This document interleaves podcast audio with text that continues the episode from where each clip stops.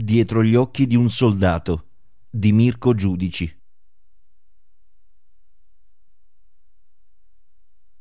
A 12 anni dalla missione nel Kosovo, ancora oggi è vivo in me il ricordo. Un'esperienza simile non si può dimenticare e chiuderla in un cassetto. È qualcosa che rimane dentro. È un segno che né il tempo né nessun'altra cosa potrà mai cancellare dalla mia memoria.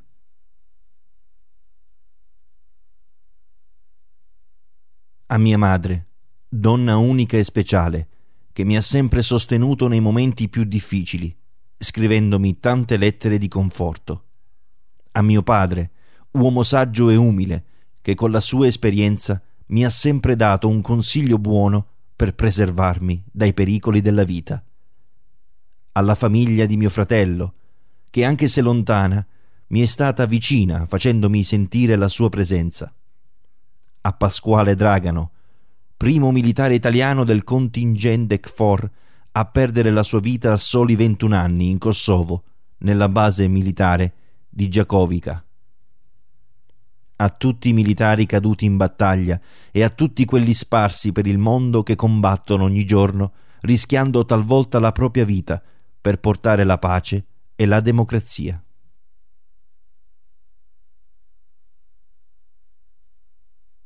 Laggiù non hai il tempo di pensare. Sei chiuso in un grigio posto asfittico che non conosci e devi stare solo con gli occhi ben aperti. Laggiù il tempo si è fermato giorno o notte non fa differenza. Fai solo i conti con una grande e sola verità, quella di riportare la tua pellaccia a casa, dietro l'amara ruggine di un filo spinato.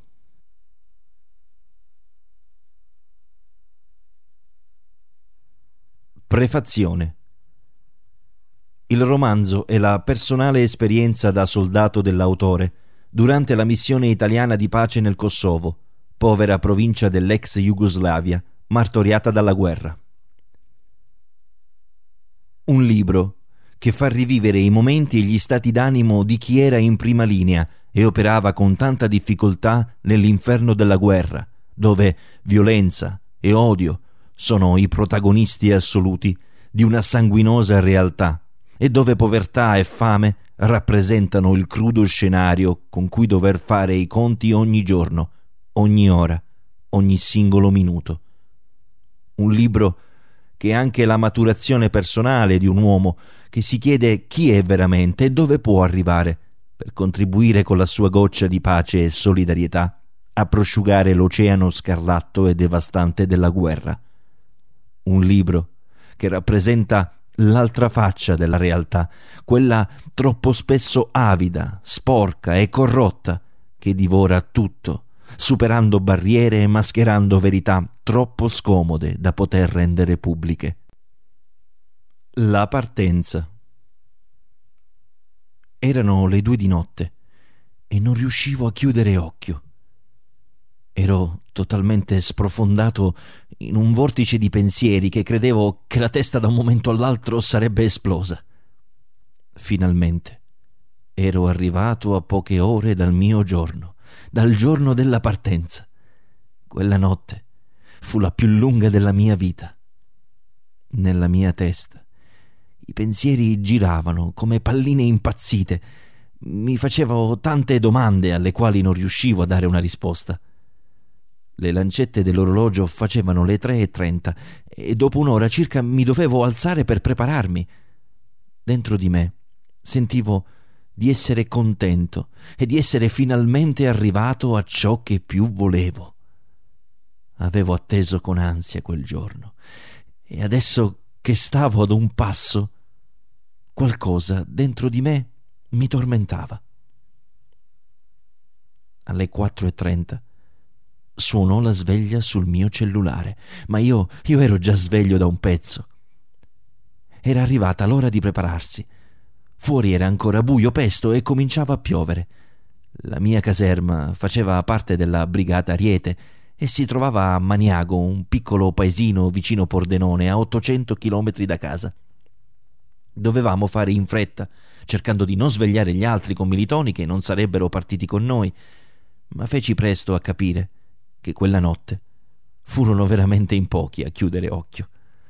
In un attimo vedevo i miei colleghi schizzare su e giù per prepararsi. Chi si vestiva, chi metteva le ultime cose in valigia, chi correva in bagno per radersi la barba. Sembravamo impazziti. Avevo sistemato le ultime cose. Mi guardavo allo specchio del mio armadietto dicendomi che, se tutto fosse andato liscio, avrei rivisto i miei occhi riflessi in quello stesso specchietto dopo quattro mesi. Durante quei minuti mi accorgevo che in tutte quelle operazioni che stavamo facendo traspariva sui nostri volti l'immagine della paura. Avevo riempito bene lo zaino, ci avevo messo tutto ciò che poteva servirmi. Chiesi a Livio, il mio collega di stanza, di aiutarmi a mettere lo zaino sulle mie spalle. I colleghi che invece rimanevano in caserma ci guardavano con invidia, ma nello stesso tempo era chiaro che, in fondo, Dispiaceva anche a loro vederci andar via. Salutai il mio amico Aldo, con cui avevo legato più di tutti. Lo abbracciai.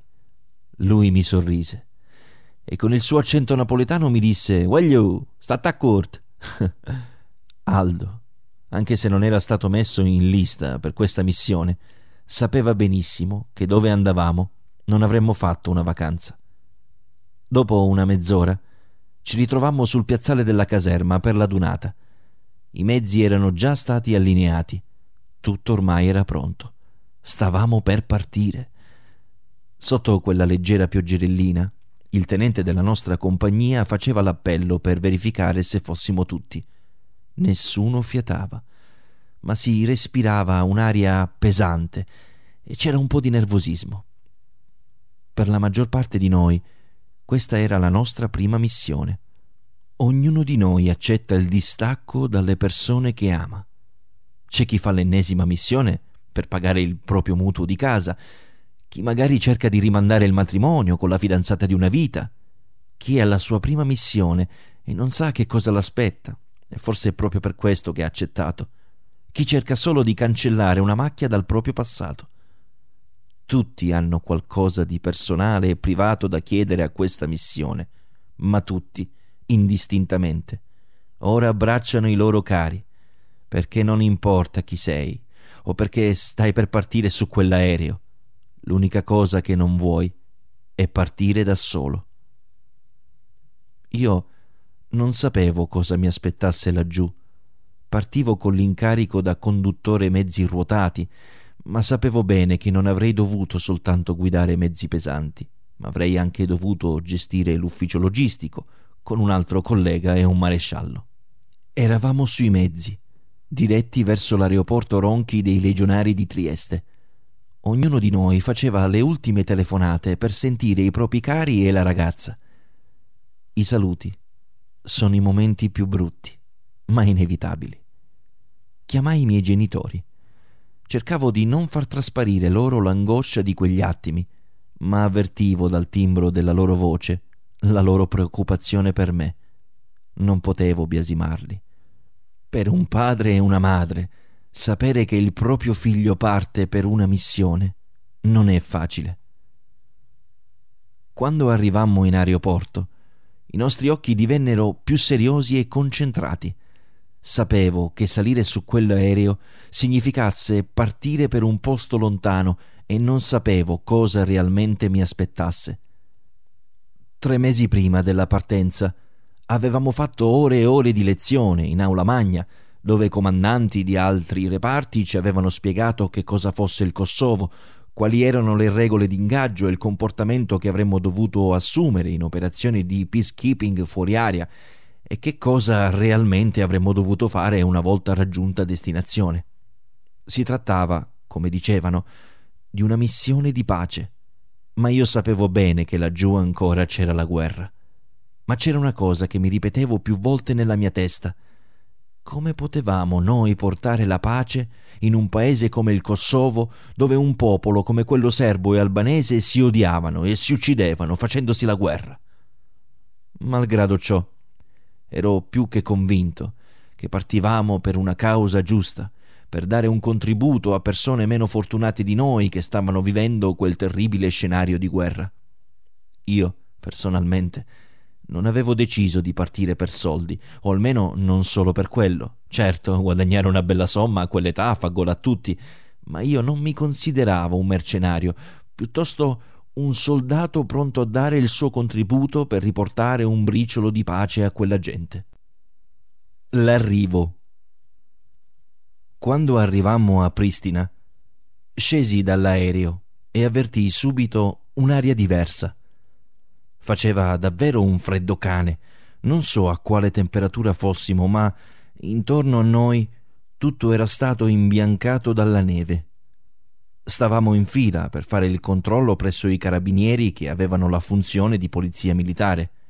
Infatti, una cosa che mi andò subito all'occhio fu quella strana fascia nera con la scritta MSU che indossavano sul braccio della mimetica. I carabinieri registravano tutti i nostri nominativi e ci rilasciavano un tesserino, KFOR, come unità operativa all'estero. Ero in fila. Sentivo quell'aria gelida trapassarmi su tutto il corpo. Prima della partenza ci avevano consigliato di raderci la testa per motivi igienici, infatti la mia testa sembrava una grossa palla da bowling.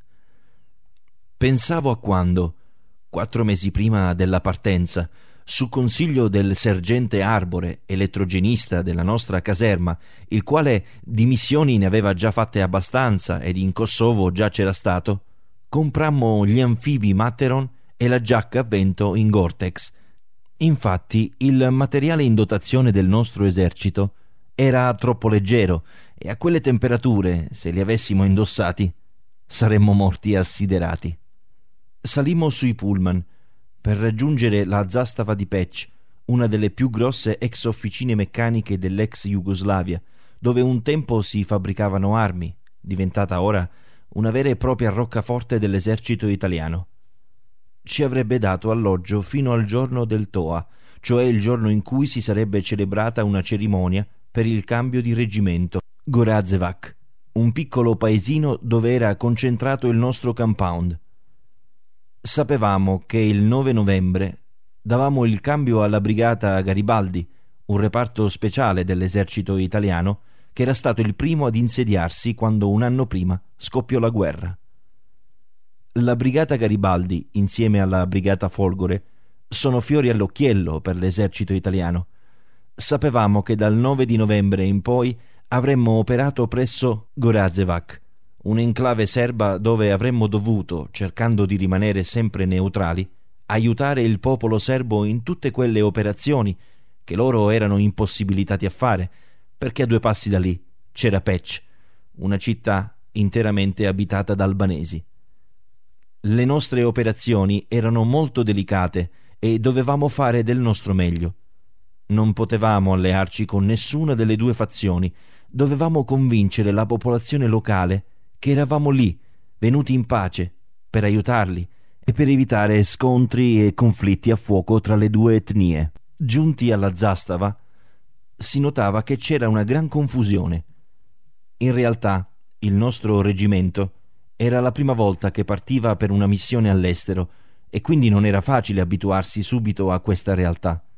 Alla zastava era presente il corpo dei paracadutisti della Folgore, i quali, avendo alle spalle una matura esperienza di missioni, si notava subito che erano più operativi sul campo.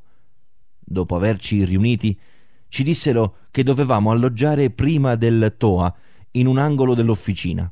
La zastava era grandissima e così, dopo aver montato le nostre tende campali, ci preparammo per la notte. Non fu l'ideale come inizio di missione. Non mi aspettavo di alloggiare in un albergo a quattro stelle, ma neanche passare la notte ammassati in delle tende in quel posto tetro e sporco. La prima notte fu terribile. Ero stanco, infreddolito, avevo una gran voglia di dormire, ma non ci riuscivo. Accanto alla mia tenda vedevo ogni tanto sbucare dei topi enormi che avevano tutta l'aria di non avere paura della nostra presenza. Ero terrorizzato. Non si trattava di topolini di campagna, ma di topi che sicuramente, a causa della guerra, erano saltati fuori da qualche fognatura. La mattina ero praticamente stanco morto. Dentro di me non sapevo se, se sarei riuscito, viste le circostanze, ad arrivare all'ultimo giorno della missione. In quei giorni ci dovemmo adattare come meglio potevamo. Non potevo manco mangiare in mensa, dato che solo il 9 novembre avremmo messo piede al nostro compound. Ci dovemmo accontentare della razione K. Questo altro non era che mangiare cibo in scatola. Non so cosa avrei dato per mangiare un piatto di spaghetti preparato da mia madre. Il mio stomaco, nel giro di pochi giorni, si era completamente chiuso. Non mi fidavo di quella carne chiusa in quelle scatolette. Tuttavia, si era anche sparsa la voce che la carne della razione K risaliva a qualche anno prima. Quindi un vero abominio per lo stomaco. Il cambio di reggimento. Finalmente arrivò il giorno del cambio di reggimento. Ci fu una grande cerimonia i bersaglieri della brigata Garibaldi avevano terminato la loro missione. Durante la cerimonia osservavo i loro occhi. Nonostante la loro esperienza, si vedeva benissimo dalle loro facce che non era stato facile vivere in quel teatro di guerra. Si vedeva che dietro il loro orgoglio e dietro la contentezza di essere arrivati alla fine della missione si nascondeva tanta tristezza e desolazione. Finalmente Avevamo preso possesso del nostro compound e soprattutto non avremmo più dovuto mangiare carne in scatola. Il compound era un quadrato, non era né grande né piccolo, aveva quattro torrette di controllo ai quattro angoli del recinto. Al suo interno eravamo circa 300 militari e una decina di civili che lavoravano in mensa, allo spaccio e al servizio lisciviatura. Attorno a tutto il compound c'era filo spinato e all'entrata un cancello di legno e sacchi di sabbia. Inoltre c'era anche una piccola area adibita al caricamento e allo scaricamento delle armi. Questo perché all'interno della base avevamo un fucile e tre caricatori in dotazione che dovevamo sempre tenere con noi e caricare quando uscivamo per le operazioni logistiche e scaricare quando si rientrava in base. All'interno della base C'erano anche gabbiotti in ferro dove si detenevano le armi e le munizioni, altri gabbiotti dove veniva custodito il vestiario adatto per particolari esigenze di servizio e le spettanze, dentifricio, shampoo, sapone, eccetera, che ci avrebbero consegnato durante la nostra permanenza. La mensa veniva gestita dai militari addetti al vettovagliamento, con a capo un maresciallo, C'erano dei container attaccati alla mensa dove veniva custodito ogni genere alimentare. C'erano poi gli uffici del comandante, l'ufficio logistico e amministrativo e l'infermeria. Molti, come me, prima di partire per la missione, avevano fatto una bella scorta di cose che potevano esserci utili. Avevamo portato ogni genere di cose. Fortunatamente, non dovevamo neanche più dormire nelle tende come alla Zastava, ma la brigata Garibaldi ci aveva lasciato dei Corimec. Quest'ultimi non erano altro che dei container speciali, fatti di una plastica particolare che potevano contenere fino ad un massimo di quattro militari. La cosa buona, visto che le temperature climatiche non erano poi così miti, avevamo dei condizionatori d'aria calda che lasciavano accesi giorno e notte questi condizionatori, in realtà, venivano alimentati da tre grossi gruppi elettrogeni che si trovavano all'interno del compound e servivano per alimentare tutta l'energia della base. I bagni, invece, erano sempre fatti dello stesso materiale dei Corimec. La prima cosa che notai, che fortunatamente non erano presenti nei bagni, le turche, ma dei water normali per potersi appoggiare. La turca che avevamo nei bagni in, in caserma, non la sopportavo e ci misi molto tempo per abituarmici. L'acqua per lavarci era quella proveniente da una cisterna, con una grande capienza che giornalmente veniva disinfettata con delle pasticche. A causa della guerra, l'acqua si era inquinata e quindi ogni giorno un militare addetto al suo carico andava a prenderla e una volta entrata nella base veniva purificata. Ogni volta che mi lavavo dovevo sbrigarmi, non solo perché di acqua calda ce n'era poca, ma soprattutto perché, a causa dell'alta quantità di disinfettanti che venivano messi nell'acqua, rischiavi di lasciarci le orecchie. Le prime volte, non sapendolo, uscivo con la pelle delle orecchie tutta screpolata e mi dava bruciore. Dividevo la stanza con altri tre colleghi, Livio, Giuseppe e Pellegrino. In realtà, dentro il Corimec ci stavamo ben poco a causa della gran mole di lavoro che ogni giorno eseguivamo. Si lavorava e basta. Non esisteva nessuna libera uscita, perché al di là del recinto non c'era un bel vedere. Gorazevac La guerra aveva lasciato segni indelebili. Le case, se potevano considerarsi tali, distrutte dalle mine. Quelle poche rimaste, completamente danneggiate con all'esterno delle vecchie latrine. La popolazione locale non aveva le docce né i comfort che avevamo noi in Italia. Vivevano nel degrado più totale. Palazzi perforati da migliaia di proiettili di piombo. C'era solo tanta desolazione e un odore strano che si sentiva in tutto il paese. Quella puzza non si può dimenticare.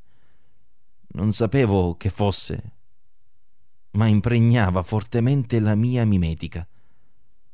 Per noi non era consentito dal regolamento militare uscire dal compound se non per motivi legati al servizio. L'unico svago, se poteva definirsi tale, era un piccolo spaccio o bar all'interno della base gestito dai civili. Accanto allo spaccio C'erano delle cabine telefoniche, precisamente quattro, ma presto divennero due perché si verificò un guasto tecnico sulle linee. Per chiamare casa, soprattutto all'inizio, era quasi impossibile.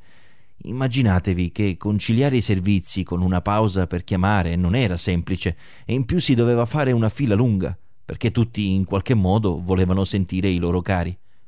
Per uno strano caso, quando sei in missione, ti mancano le cose più semplici, cose che invece quando si è in Italia non ci si fa manco caso e soprattutto si danno per scontato. Quando sei lì, a meno 30 gradi, e senti il rumore dei proiettili in aria e l'odore di morte, per scontato non puoi dare nulla. E così ti mancano anche le piccole cose che facevi di solito. Ti manca la quotidianità, fare una passeggiata, uscire con gli amici, quando sei laggiù, ti manca anche il tuo peggior nemico. Sostenendo quei ritmi di lavoro e soprattutto vedendo sempre le stesse facce, ci si dimentica del mondo reale. Il giorno che stavamo per arrivare a Gorazevac, lungo le strade, vedevo abitazioni distrutte dalle granate, pali della luce fatiscenti, le strade non asfaltate, animali lasciati a terra a marcire, saltati in aria a causa delle mine. Nei Balcani, soprattutto in Bosnia e nel Kosovo, c'era un'alta concentrazione di mine. Vedevo passare civili, vecchi, donne e bambini, ma soprattutto bambini senza un occhio, senza una gamba, sporchi, a giocare o a cercare di rimediare un pezzo di cioccolata da noi militari italiani. Il capitano, mentre rimanevamo inorriditi a guardare quel quadro, ci disse Vedete queste donne che vivono qui? Sono brutte, vero? Con il passar dei giorni ai vostri occhi saranno tante Claudie Schiffer. Non passò molto tempo per rendermi conto che quelle parole erano vere. Quando sei immerso in quella realtà, quando davanti ai tuoi occhi vedi la disperazione, la fame e il profumo di morte, ti dimentichi di tutto il resto e cominci a vedere le cose sotto un'altra luce. La guerra lascia sempre delle conseguenze disastrose e sconvolgenti. Oltre ad essere un conduttore dei mezzi, facevo il lavoro d'ufficio per gestire i movimenti dei mezzi impegnati ad uscire ogni giorno. Avendo questo incarico, mi capitava spesso di uscire per svolgere i servizi esterni mi accorgevo che il Kosovo in realtà non era poi così piccolo come mi avevano detto, o quantomeno ai miei occhi non lo era. Quando giravo con il VM, toccavo con mano realtà che nella normale realtà civile non mi sarebbe mai potuto capitare di vedere. Quando giravo per questi luoghi e vedevo i bambini in strada giocare nel fango, con i loro occhi vuoti e tristi, non esitavo un attimo a fermarmi e a regalargli il mio sacchetto viveri, che la mattina presto gli addetti alla mensa ci consegnavano prima di uscire in ricognizione.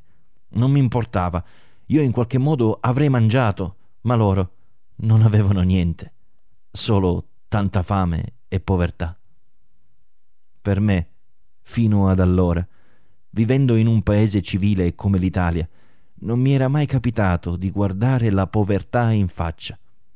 Poteva certamente capitarmi di vedere dei senza tetto sotto la metro o fuori la stazione dei treni, ma non c'era paragone a quello che vedevo laggiù, tra quelle montagne. Quando ti accorgi che chi hai davanti non ha niente, ma proprio niente, c'è qualcosa che ti tocca dentro e ti lascia quel sapore amaro che è impossibile cancellare. Non si possono dimenticare il sorriso e la gioia stampati sui volti di quei bambini ai quali davi un pezzo di cioccolata o dei panini. Ci sono momenti, ci sono ricordi che rimangono impressi nella mente di un uomo. Questa parte della mia vita si chiama esperienza.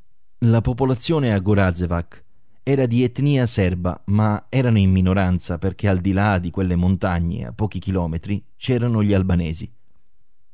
Tra le due etnie c'era un odio così violento, così drammatico, difficile da spiegare. Ognuno di noi, all'interno della base, aveva un incarico, ma svolgevamo anche funzioni straordinarie che ci venivano comunicate giornalmente. Il Quick Reaction Force una mattina il tenente Ferrari ci mise al corrente, soprattutto a noi conduttori, che secondo le disposizioni della Nato dovevamo effettuare un nuovo servizio chiamato Quick Reaction Force, un servizio di ricognizione notturna in pattuglia per controllare tutta l'area di nostra competenza. Si trattava soprattutto di fare da supporto al personale impiegato nei checkpoint. I tritoni non erano altro che delle aree di controllo, gestite da noi militari, sparse per Gorazevac per effettuare un attento controllo delle autovetture che potessero contenere armi, munizioni e quant'altro. Attraverso i checkpoint dovevamo stare molto attenti a chi entrava nel paesino, perché bastava che per una disattenzione entrassero gli albanesi e avrebbero potuto mettere a repentaglio la vita dei cittadini serbi. Tutto veniva monitorato secondo un'organizzazione, secondo regole militari ben precise, emanate dalla Nato. I posti di controllo erano gestiti da tre volontari di truppa e un graduato come responsabile.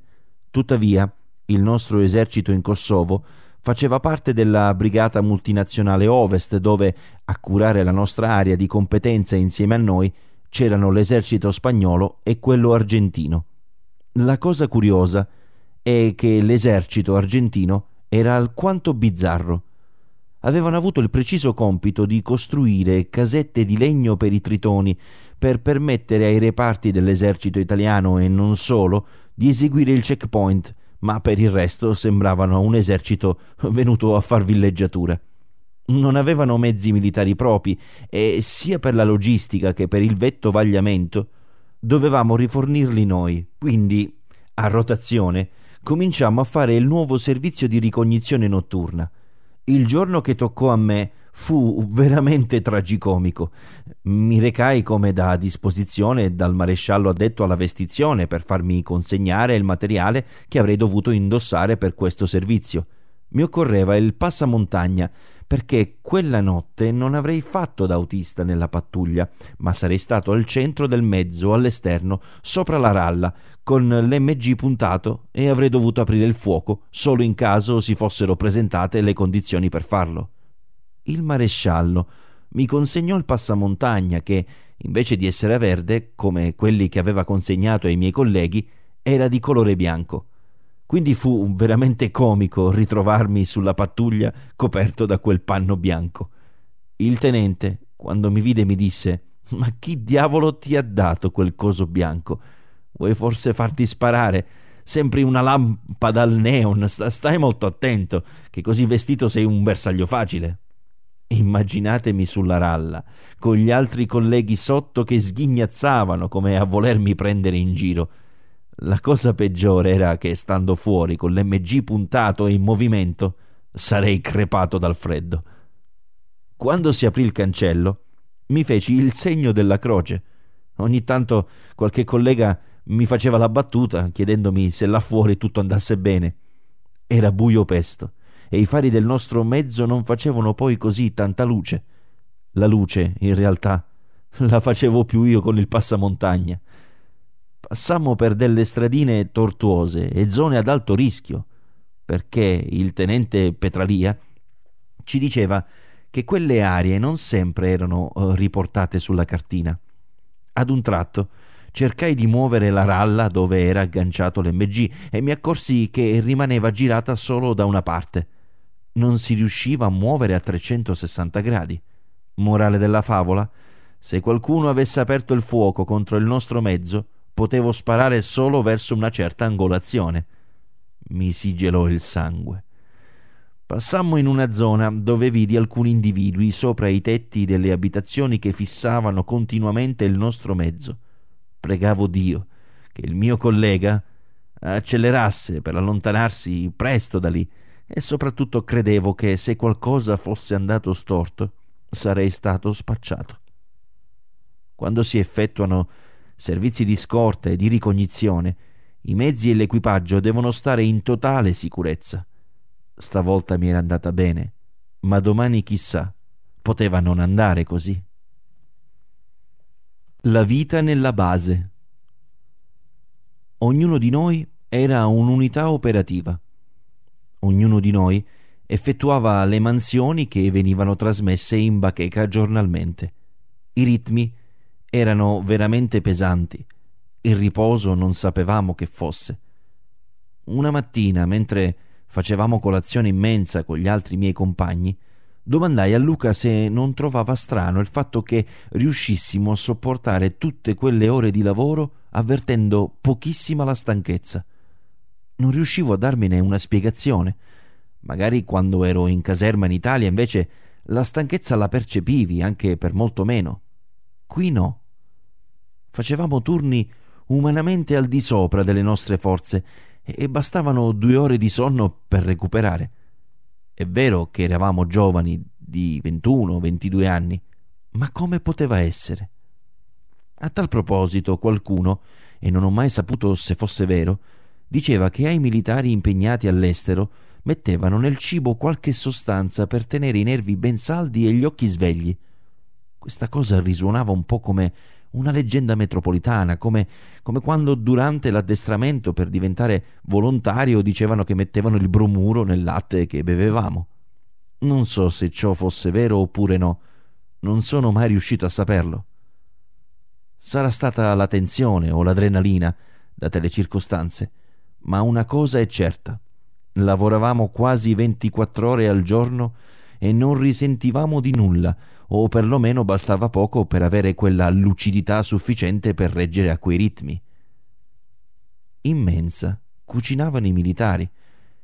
Questa cosa all'inizio mi suonava bene perché in Italia avevamo il servizio catering servito dalle ditte civili esterne e quindi le razioni erano poco abbondanti e molto spesso fredde. Invece, almeno sotto questo punto di vista, i nostri piatti erano pieni e sempre caldi. Lavorando tante ore sotto stress, quando arrivavi in mensa non avevi il tempo neanche per lavarti le mani, perché già c'era la fila. Così, quando arrivava il tuo turno, mangiavi di tutto, anche le budella se ce l'avessi avuto davanti, chiedendo anche il bis. Nel giro di poco tempo mi resi conto che mangiavamo tutti i giorni le stesse cose. Certo, non si poteva pretendere di mangiare come ad un ristorante, ma secchi di pasta, sofficini, cordon bleu, bastoncini Findus e cotolette non erano l'ideale per il nostro fegato. Stavo diventando un sofficino. Per non parlare delle bibite. Avevamo degli enormi frigoriferi, con dentro un'infinità di lattine di bibite cassate. Coca-Cola, aranciata, Sprite. Stavo esplodendo. Non si poteva rinunciare a bibite che la Nato metteva a disposizione, ma tutti, indistintamente, soprattutto noi conduttori che giravamo per tutte le altre basi sparse nel Kosovo, quando ci si fermava a mangiare, approfittavamo nel mettere nel nostro zaino qualche bibita in più che poteva tornare utile durante gli spostamenti. Le attività che svolgevamo sul territorio erano prevalentemente di controllo. Posti di blocco attraverso i checkpoint, di scorta e ricognizione presso i centri abitati, ma consegnavamo anche le scorte di viveri e ogni cosa di genere alimentare alla popolazione locale. Il servizio di scorta era molto delicato. Si trattava di scortare i pulmini con all'interno i civili serbi che, ciclicamente, ogni settimana, accompagnavamo presso i cimiteri per far visita ai loro cari, morti in gran parte a causa della guerra. L'attacco degli albanesi. Non ci misi molto per rendermi conto che il Kosovo era pieno di cimiteri e che la guerra aveva portato sangue e morte. Di solito questi servizi di scorta venivano effettuati con due mezzi blindati, i torpedo, con a capo un ufficiale o un sottufficiale e da noi volontari di truppa. Una mattina, però, faceva più freddo del solito. Durante la notte aveva nevicato e le strade erano completamente ghiacciate. La scorta era pronta a partire, noi conduttori avevamo finito di montare le catene ai mezzi. Tutto era pronto. Quel giorno i mezzi dovevano uscire per il normale servizio di scorta per recarsi a un cimitero non molto lontano, da dove stava concentrato il nostro compound. Durante il tragitto sembrava che tutto andasse liscio. Davanti c'era un blindato, al centro il pulmino con all'interno i civili serbi e dietro noi con un altro blindato. Una volta giunti sul posto, prima di far scendere i civili, io e i miei compagni scendemmo dal mezzo per bonificare l'area circostante, assicurandoci che non ci fosse nessuno. Nell'aria si sentiva sempre quel brutto odore, ma tutto sembrava essere nella norma. A parte le montagne innevate, sembrava non ci fosse nessuno. Così pian piano cominciammo a far scendere i civili anche dal mezzo cercando di farli accedere nel più breve tempo possibile all'interno del cimitero. Queste operazioni, seppur delicate, devono essere effettuate rapidamente, cercando di tenere alto il livello di sicurezza per la nostra incolumità e soprattutto quella dei civili. Mentre quest'ultimi si erano fermati a pregare davanti le tombe dei loro cari, all'improvviso, da dietro un angolo, uscirono fuori un branco di violenti albanesi che cominciarono a tirare delle grosse pietre sia verso i serbi e sia contro di noi. In un attimo ci fu il panico, una cascata di grossi sassi ci pioveva addosso e sui nostri mezzi. L'ufficiale ci mise poco a rendersi conto che la situazione stava degenerando, così diede l'ordine di sparare in aria per spaventare i ribelli e farli allontanare. Servì a poco, purtroppo. Gli albanesi erano agguerriti e mostravano tutto il loro odio contro di noi e soprattutto verso i serbi e avanzavano sempre di più come se volessero ucciderci. Rapidamente, in tale confusione, cercammo di fare del nostro meglio, riparandoci e facendo tempestivamente montare sul pulmino i serbi. Ci tiravano di tutto, qualunque cosa trovassero a terra. Erano tanti e avevano gli occhi sbarrati, pieni di odio. Questi ribelli avevano organizzato un agguato ai serbi perché sapevano bene che si recavano ciclicamente lì per trovare i loro defunti. In questa operazione ci volevamo assicurare di salvaguardare l'incolumità nostra e soprattutto quella dei civili. A un certo punto, quando stava per salire l'ultimo civile sul pullman, una grossa pietra colpì uno dei nostri e un'altra ferì due civili. A quel punto cominciammo a sparare in aria di brutto e gli albanesi, resisi conto che non c'erano più civili da poter attaccare, scapparono via spaventati. Fu grande lo spavento. Accanto al mezzo, riverso a terra, c'era un mio compagno, Stefano, colpito violentemente in testa. Per terra c'era tanto sangue. Immediatamente cercammo eh, di far salire Stefano e gli altri due civili feriti sui mezzi Avevano una brutta ferita. e perdeva molto sangue. Corremmo il prima possibile per raggiungere l'ospedale di Patch. Una volta arrivati, i medici ci dissero subito che le sue condizioni erano molto gravi e che doveva essere trasportato urgentemente con l'elicottero all'ospedale di Pristina perché non, non avevano gli strumenti adatti per operare. Quella grossa pietra aveva colpito non solo la testa di Stefano, ma anche l'occhio, danneggiandolo, e quindi non si doveva perdere altro tempo, era necessario operarlo perché non perdesse la vista. Furono attimi terribili. In pochi minuti vedemmo l'elicottero alzarsi e portare via Stefano. Questa parte della mia vita si chiama violenza. Rientrammo subito alla base Eravamo rimasti scioccati per quanto accaduto. Non riuscivamo a capacitarci e a darcene una spiegazione. Era accaduto tutto così in fretta. Dietro quell'apparente tranquillità si nascondeva lo spettro della violenza. Non riuscivo a capire il perché di tutta quell'ira. Molti miei colleghi li avevano definiti un branco di cani, ma io non osavo definirli così il cane. Fino a prova contraria è il più fedele amico dell'uomo e quindi per me non potevano essere considerati tali e non conosco nessun aggettivo per definirli.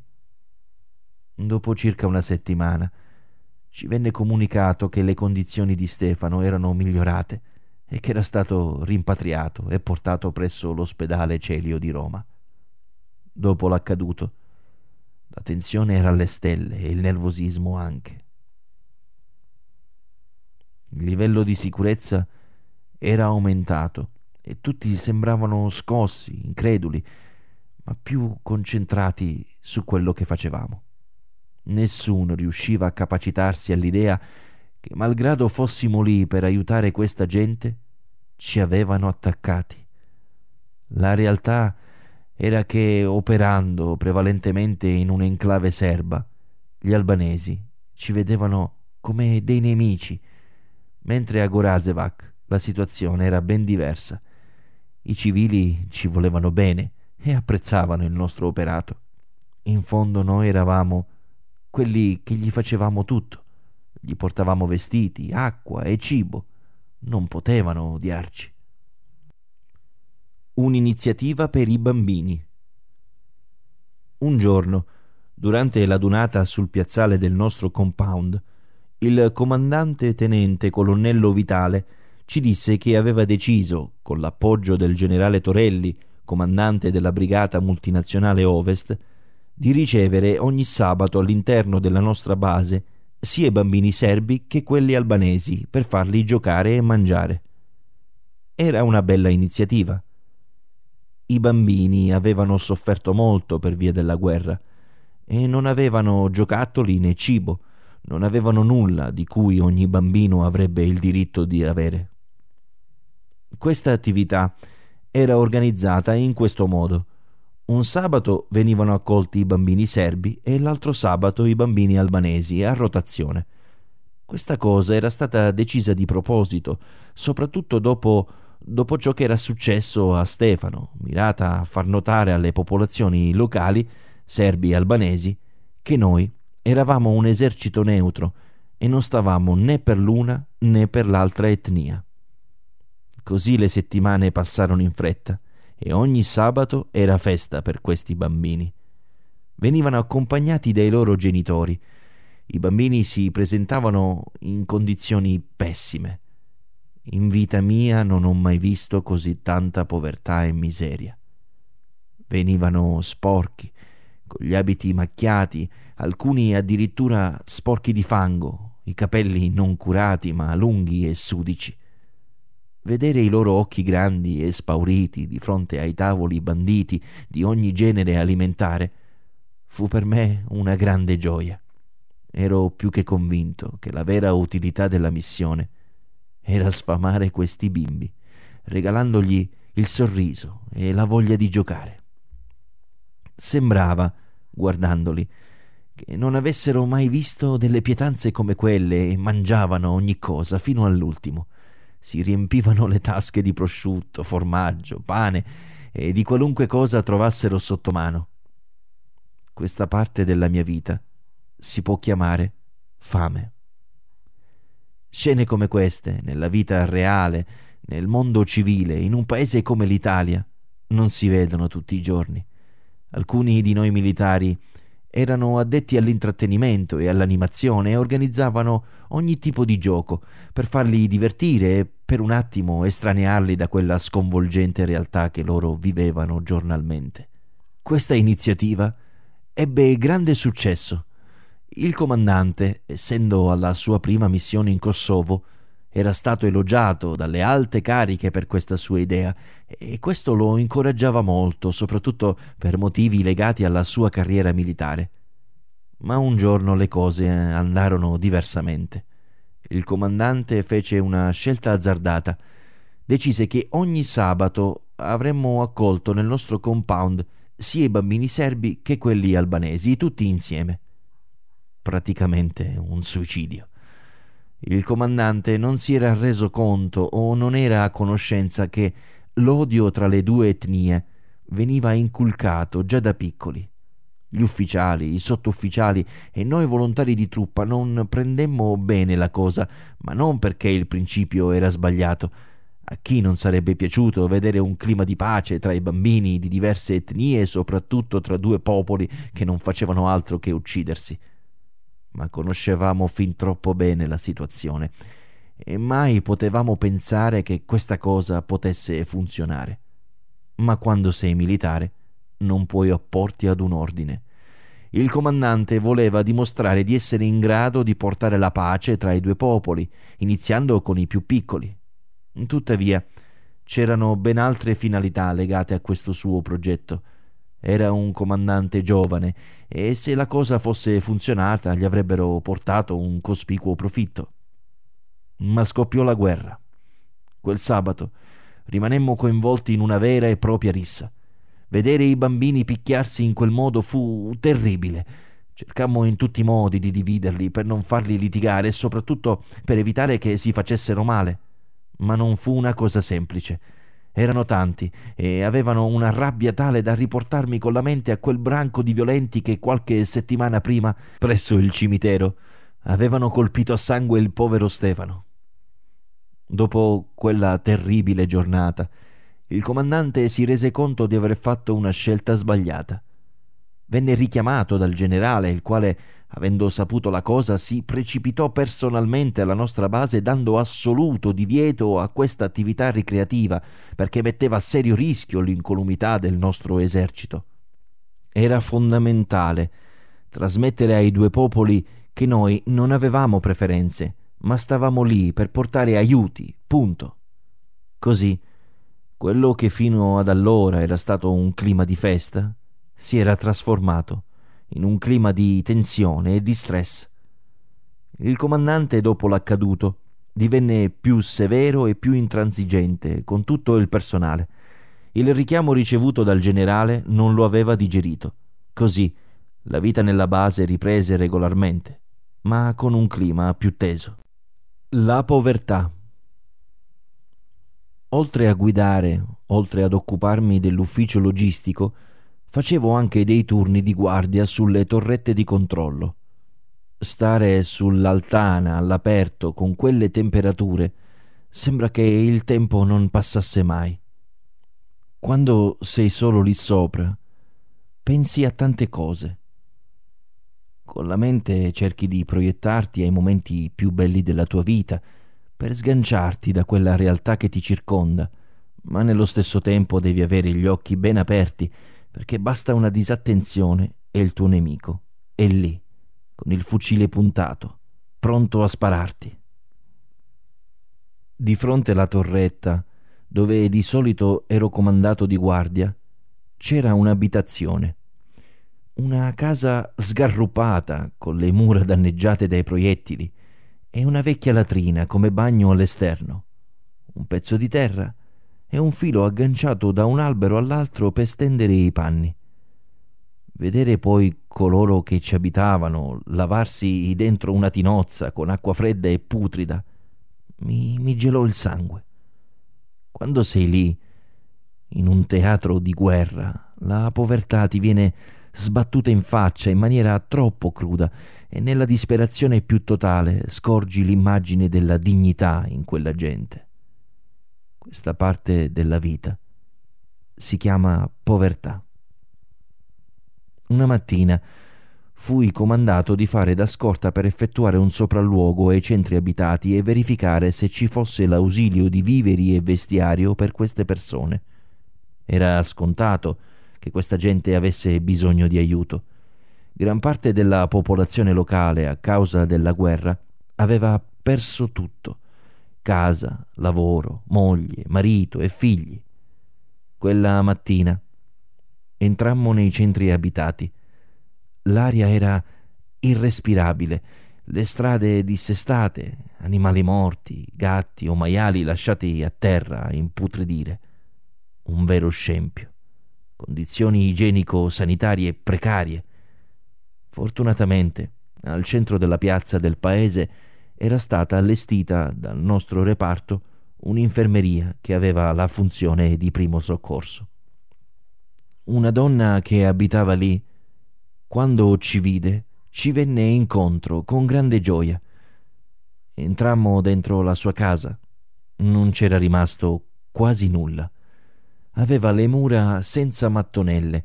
A terra non c'era nessun pavimento, c'era un piccolo tavolo in legno al centro della stanza e quattro sedie. Ci invitò ad accomodarci. Il tenente, che era già stato in missione a Sarajevo, spiccicava qualche parola in serbo e riusciva a capire ciò che la donna diceva. Questa aveva perso il marito durante la guerra e il figlio era stato prima imprigionato dagli albanesi e poi ucciso. Aveva perso tutto, non aveva nulla. Ci sono momenti come questi in cui capisci tante cose e se ti guardi dentro ti mettono in discussione. Questa parte della mia vita la chiamo disperazione. La donna ci fece vedere alcune foto di suo figlio e di suo marito e andò a prenderci dei bicchieri per offrirci della grappa che lei stessa aveva fatto. Quando ci diede i bicchieri, non riuscivo a vedere il fondo per quanto erano sporchi. Non si capiva se il bicchiere era proprio fatto in quel modo o al suo interno c'era uno strano colore nero di, di terra. Non potevamo però rifiutarci di bere Sarebbe stato offensivo, un vero oltraggio, soprattutto perché la donna che avevamo davanti ci aveva offerto la grappa con il cuore. Non sapevamo che fare. Ci guardavamo tutti quanti mentre la donna ci diceva di bere tutto d'un fiato perché solo in quel modo ci saremmo riscaldati. In un attimo il tenente si alzò e con una scusa chiese alla signora di vedere il resto della casa Così in un attimo buttammo quella zozzeria in un angolo della stanza. Il tenente invece dovette bersela tutta e se non fossimo andati via la donna avrebbe riempito di nuovo i nostri bicchieri.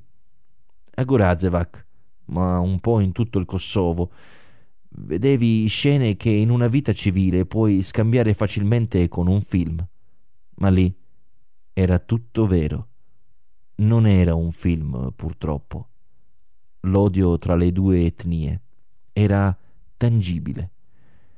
Quando percorrevi le strade della città, avvertivi tensione e una ribellione da parte della popolazione. Gli albanesi, per fortuna non tutti, credevano che noi fossimo amici dei serbi e questo non potevano tollerarlo. La verità era che noi non eravamo amici di nessuno noi eravamo solo dei giovani militari inesperti mandati laggiù per portare aiuti. Ma c'era una bella fetta di albanesi che ci aveva preso a ben volere perché l'esercito aiutava anche loro. Avevamo al compound un interprete albanese con il quale avevo fatto amicizia. I civili che lavoravano presso la nostra base erano felici perché davamo loro lavoro, un alloggio, e soprattutto un piatto caldo da mangiare. Il Natale. Il tempo a parte quando si era di guardia in torretta, passava velocemente e arrivò presto il Natale. Quella sera, dopo aver cenato in mensa, sarei dovuto uscire per la Quick Reaction Force. Pensavo alla mia famiglia. In fondo il Natale, prima di allora, lo avevo trascorso sempre insieme a loro. Pensavo a cosa stesse cucinando mia madre e soprattutto con chi i miei familiari lo avrebbero trascorso. Avevo un'immagine stampata nella mia mente, una tavola ricca di cose da mangiare con la mia famiglia e una sedia vuota. Quest'ultimo significava che non ero lì con loro, ma ero lontano. Una vena di nostalgia scendeva sul mio cuore. Ma a volte la mente umana è inspiegabile.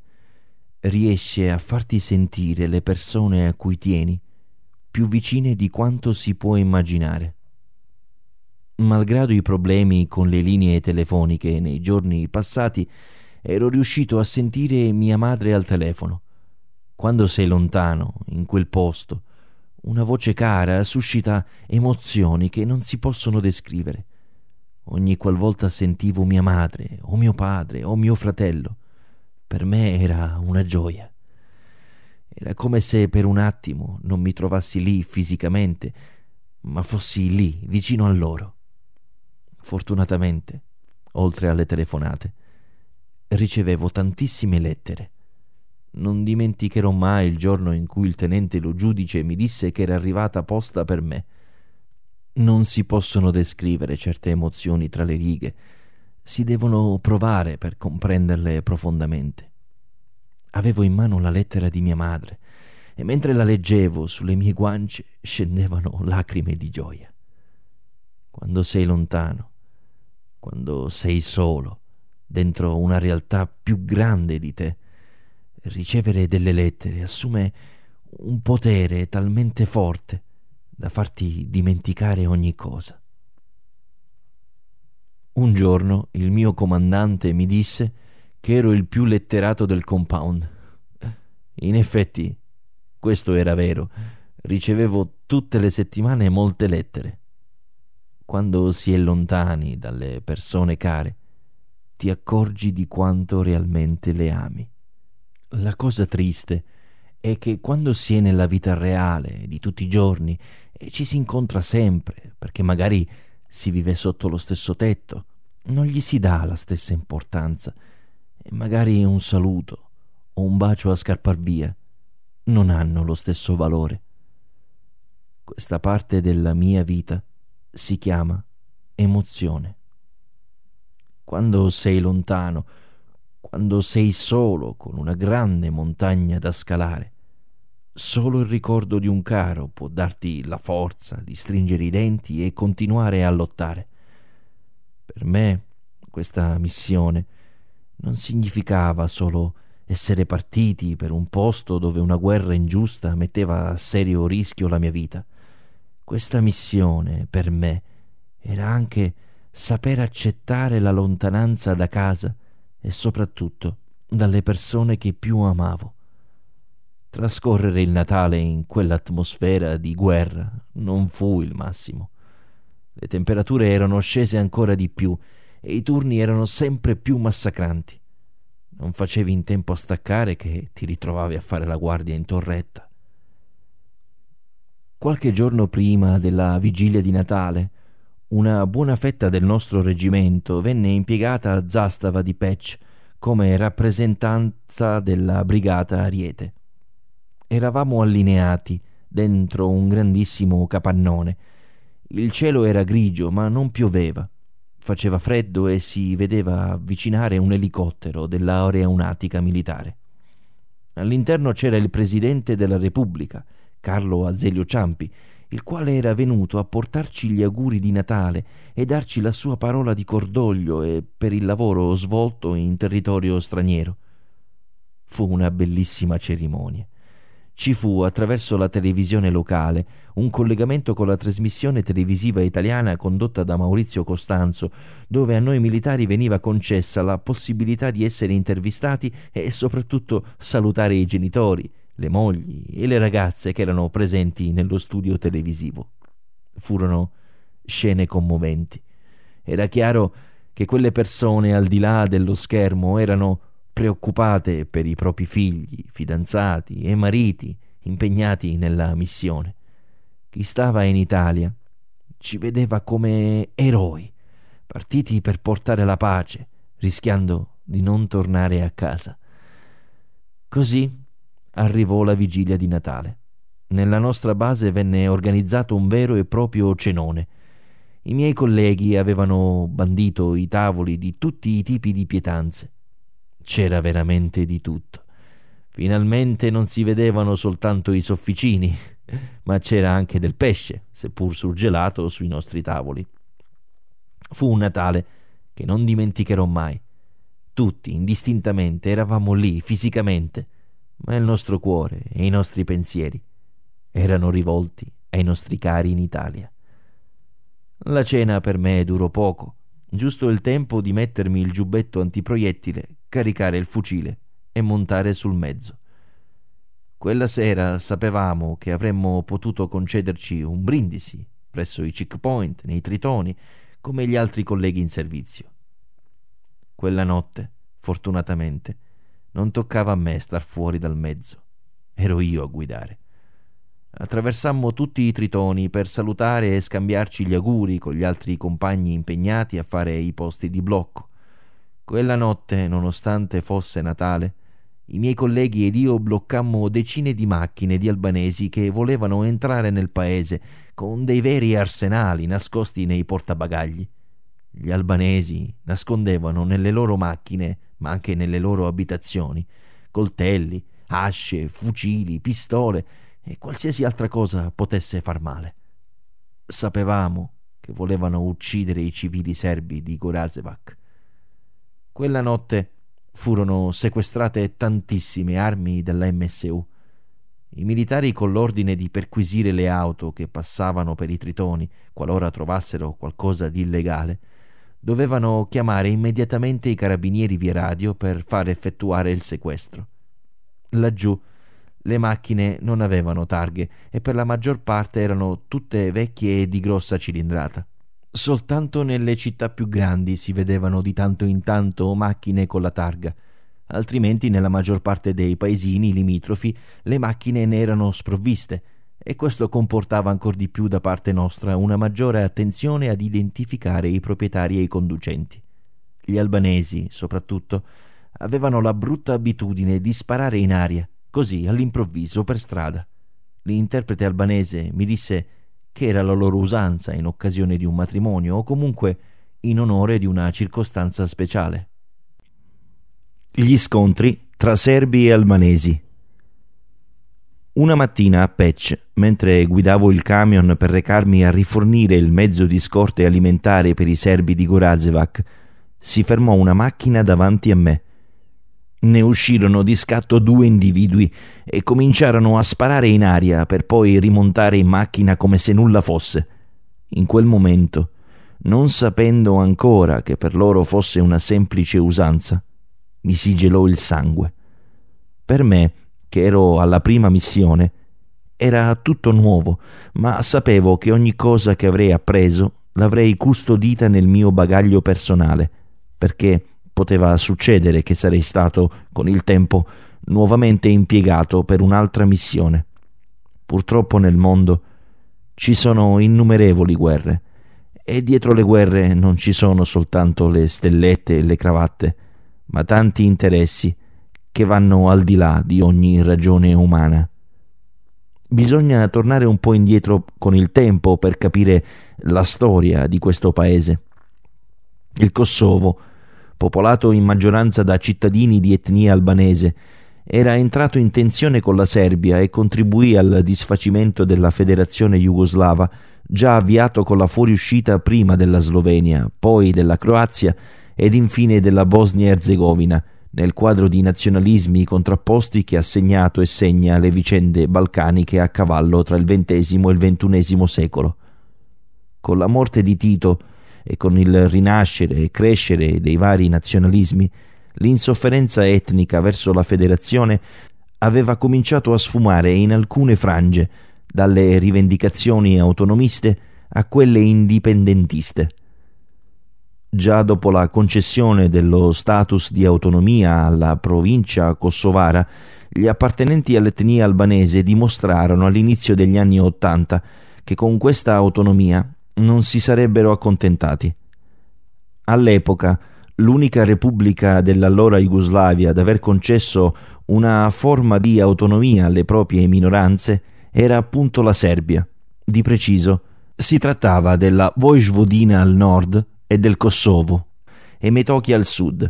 Nonostante questo lo slogan Kosovo Repubblica cominciò a farsi sentire sempre di più nelle manifestazioni di piazza a Pristina e in altre parti del Kosovo. Gli albanesi, infatti, chiedevano che il Kosovo diventasse la settima repubblica della Jugoslavia socialista e quindi che si distaccasse dalla Serbia. Così facendo, il Kosovo avrebbe potuto fare come la Slovenia e la Croazia, cioè al momento opportuno dichiarare l'indipendenza senza dover fare i conti con Belgrado. Il conflitto precipitò alla fine degli anni Ottanta. Nel marzo del 1989 l'autonomia della provincia risalente alla Costituzione della Repubblica Jugoslavia di Tito, che era una repubblica federativa con diritto di secessione unilaterale delle varie repubbliche federate, ma non delle province autonome, così venne revocata su pressione del governo serbo guidato da Slobodan Milosevic.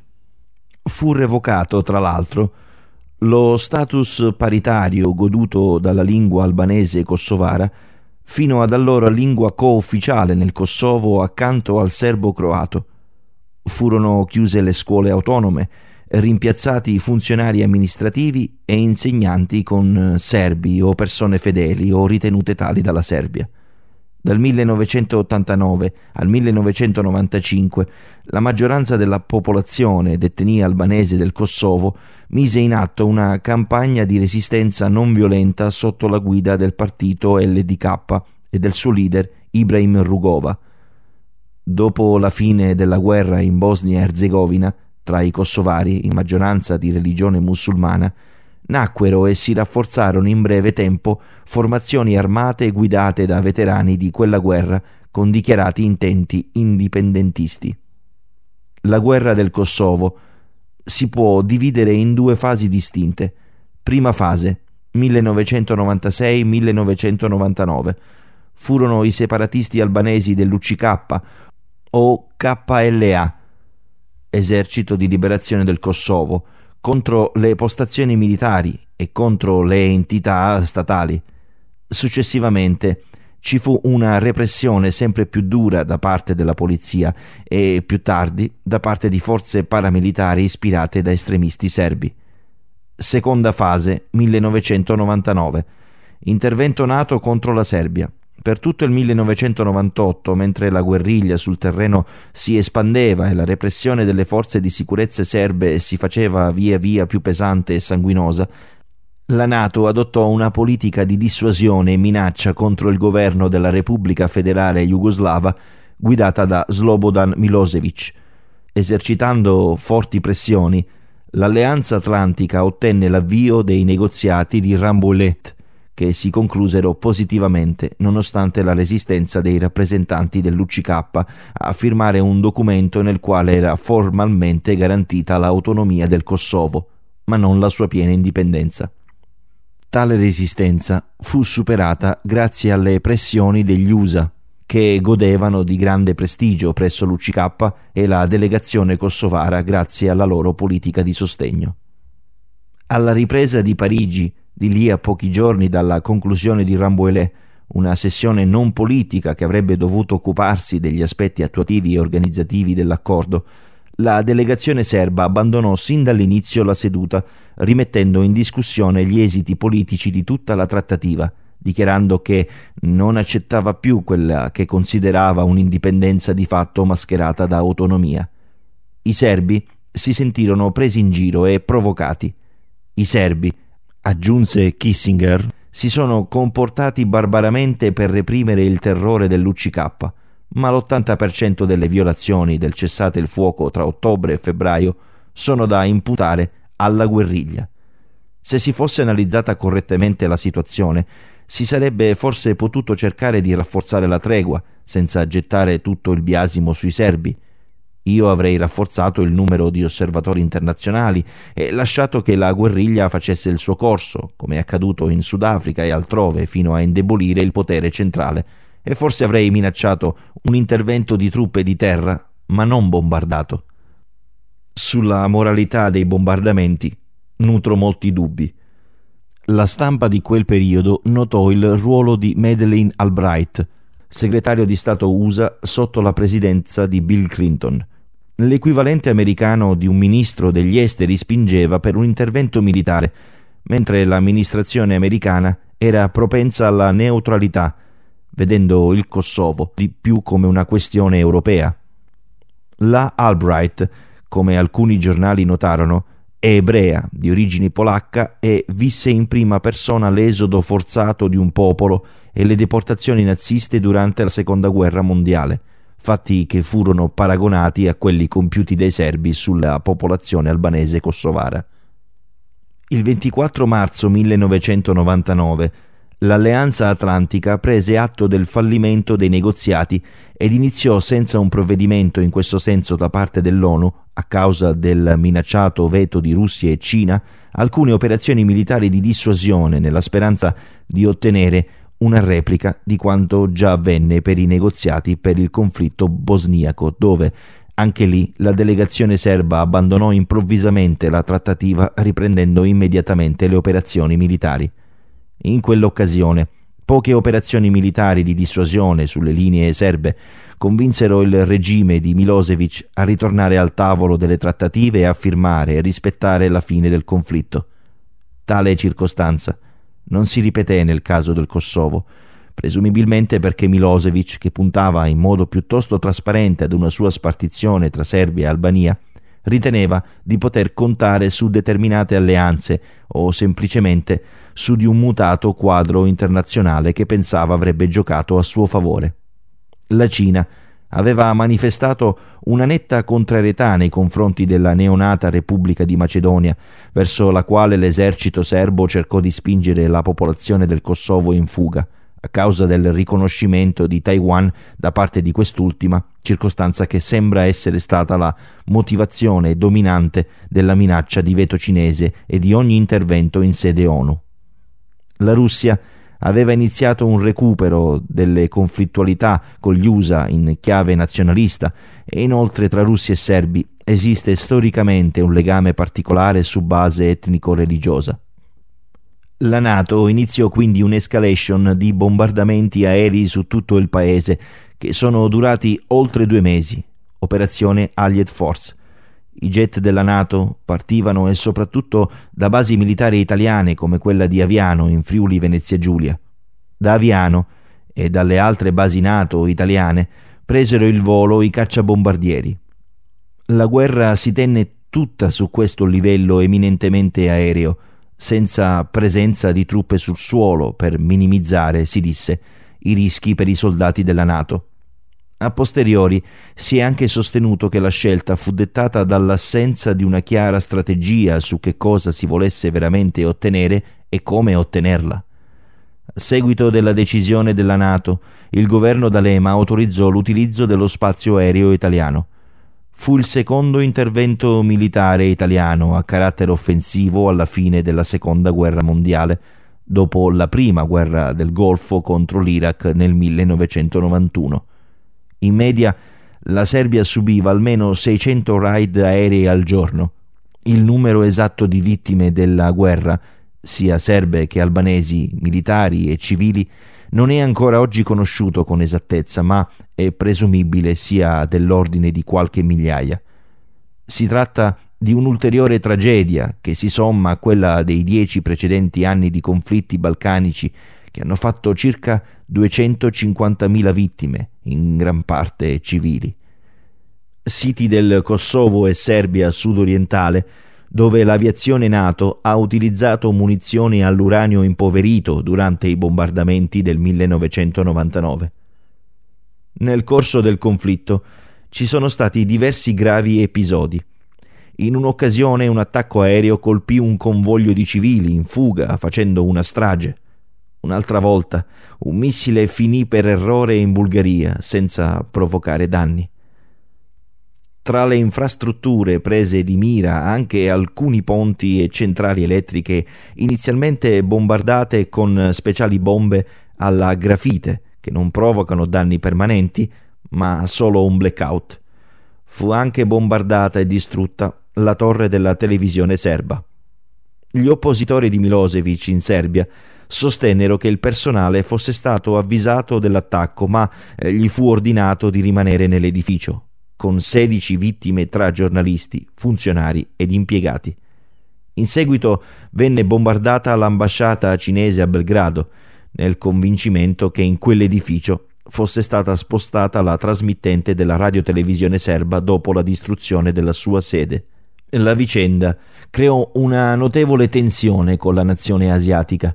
L'esercito serbo e truppe irregolari facenti capo a movimenti ultranazionalisti serbi che già avevano operato in Bosnia e Erzegovina, distinguendosi in massacri di civili ed operazioni di cecchinaggio, non mancarono di compiere diverse esazioni sulla popolazione del Kosovo per provocarne la fuga e creare quello stato di fatto necessario alla realizzazione dell'obiettivo della spartizione. L'operazione militare, chiamata Ferro di Cavallo, sarebbe stata preparata prima ancora delle trattative di Rambouillet, anche se prove definitive al di là di ogni ragionevole dubbio in tal senso non sono state fornite o la stampa internazionale comunque non ne ha mai dato un resoconto esauriente. In ogni caso, l'esercito serbo sotto attacco NATO aumentò progressivamente la pressione sulla popolazione albanese che iniziò a rifugiarsi verso la Macedonia e l'Albania. Il numero dei rifugiati raggiunse gli 800.000. L'inevitabile capitolazione del governo serbo portò al dispiegamento della missione ONU KFOR, disposto dal Consiglio di sicurezza a seguito di un accordo a posteriori includente Russia e Cina a guida NATO e con una significativa presenza di truppe russe a garanzia della Serbia.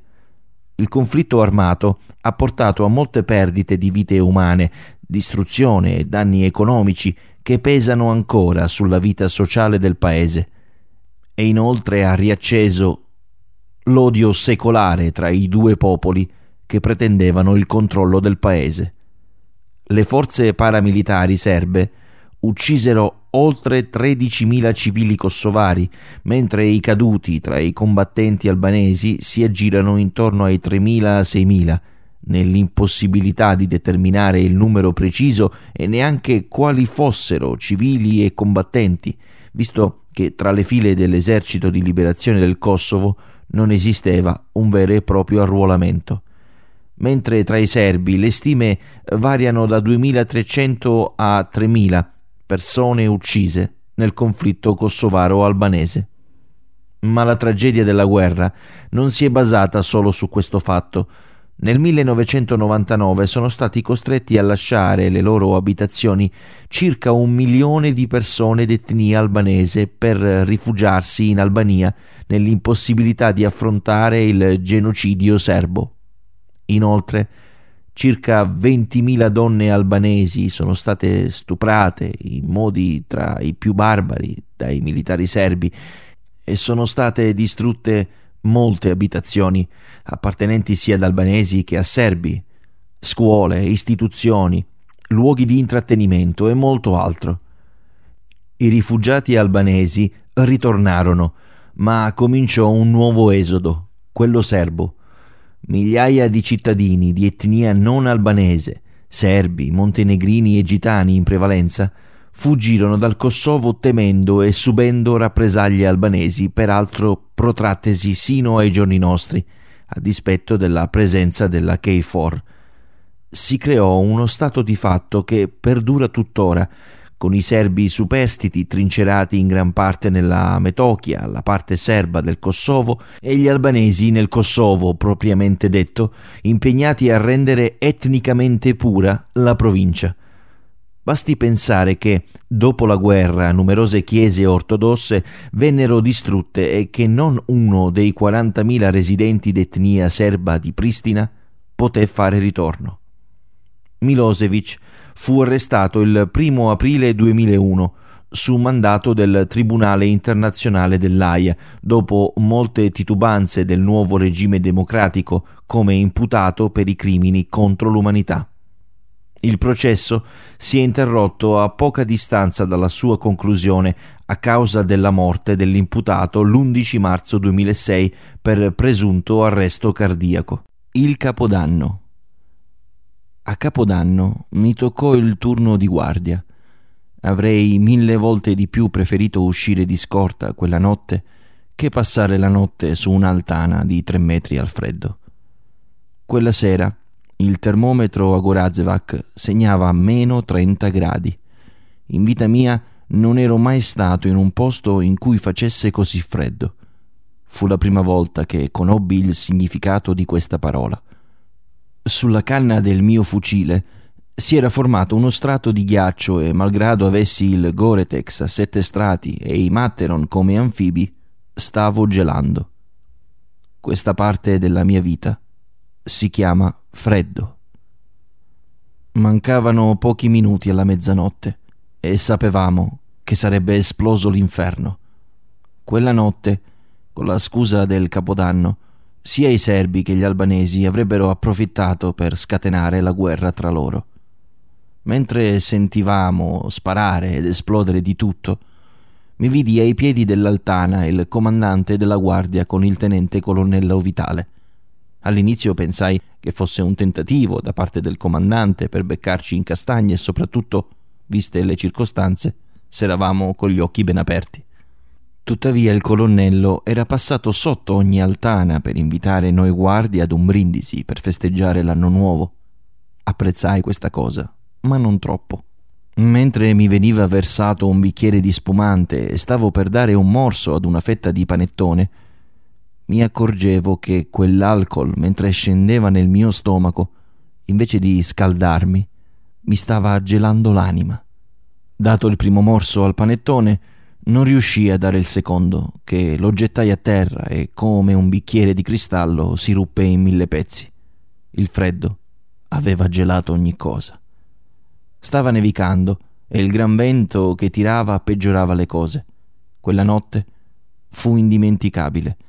Avevo il cellulare con me e di tanto in tanto tentavo di mandare un messaggio di auguri ai miei amici, ai miei cari, ma non sempre prendeva il segnale.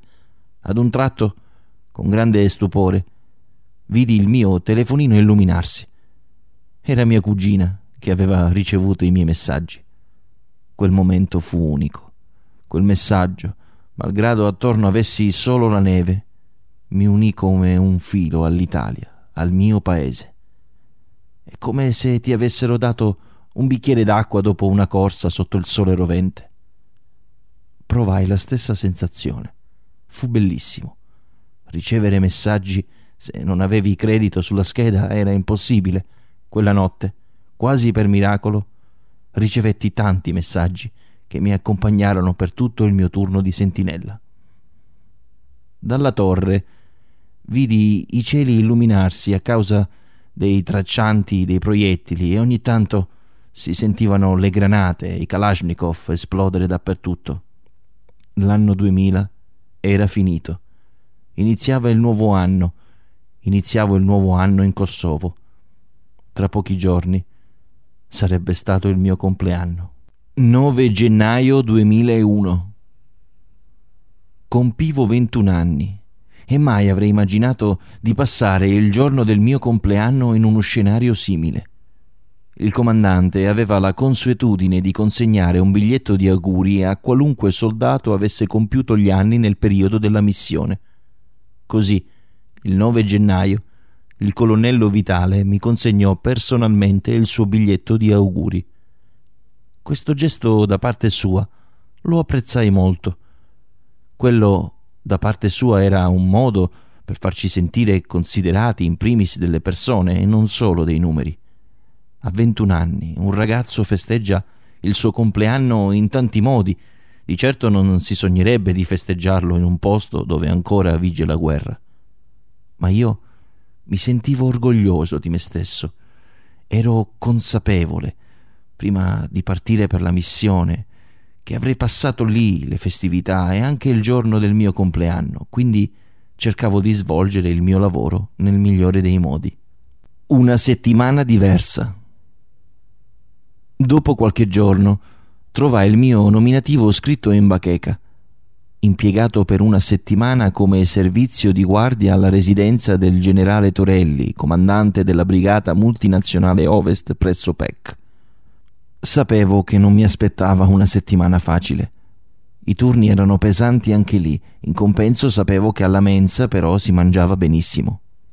Quando non hai tempo libero per te stesso, quando sei giovane e non hai svaghi né altro al di là che una realtà di desolazione e di morte, un piatto caldo e buono può rappresentare veramente tutto. Eravamo in sette impegnati per questo tipo di servizio a rotazione ogni settimana, ogni base logistica presente nel Kosovo forniva il personale militare per effettuare questo tipo di servizio. La cosa bella era che staccavi la spina da quelle operazioni che solitamente ogni giorno facevamo. Al quartier generale di Patch avevi la possibilità di conoscere altri reparti, ma anche altri eserciti impegnati per la missione sembrava una sfilata di divise che contraddistinguevano un esercito dall'altro. C'erano i carabinieri della Tuscania, venuti in Kosovo con la funzione di scorta al generale Torelli, c'erano l'UNMK, polizia internazionale presente sul territorio, soldati spagnoli e tutti gli altri reparti dell'esercito italiano. All'interno del quartier generale di Patch c'era Radio West, altro non era che una radio creata e gestita da ufficiali e sottufficiali italiani impegnati in Kosovo per collegarsi via radio con l'Italia. In sintesi, Radio West dava la possibilità a noi militari di parlare per radio e salutare i nostri cari. Questo collegamento con Radio West equivaleva a RTL in Italia.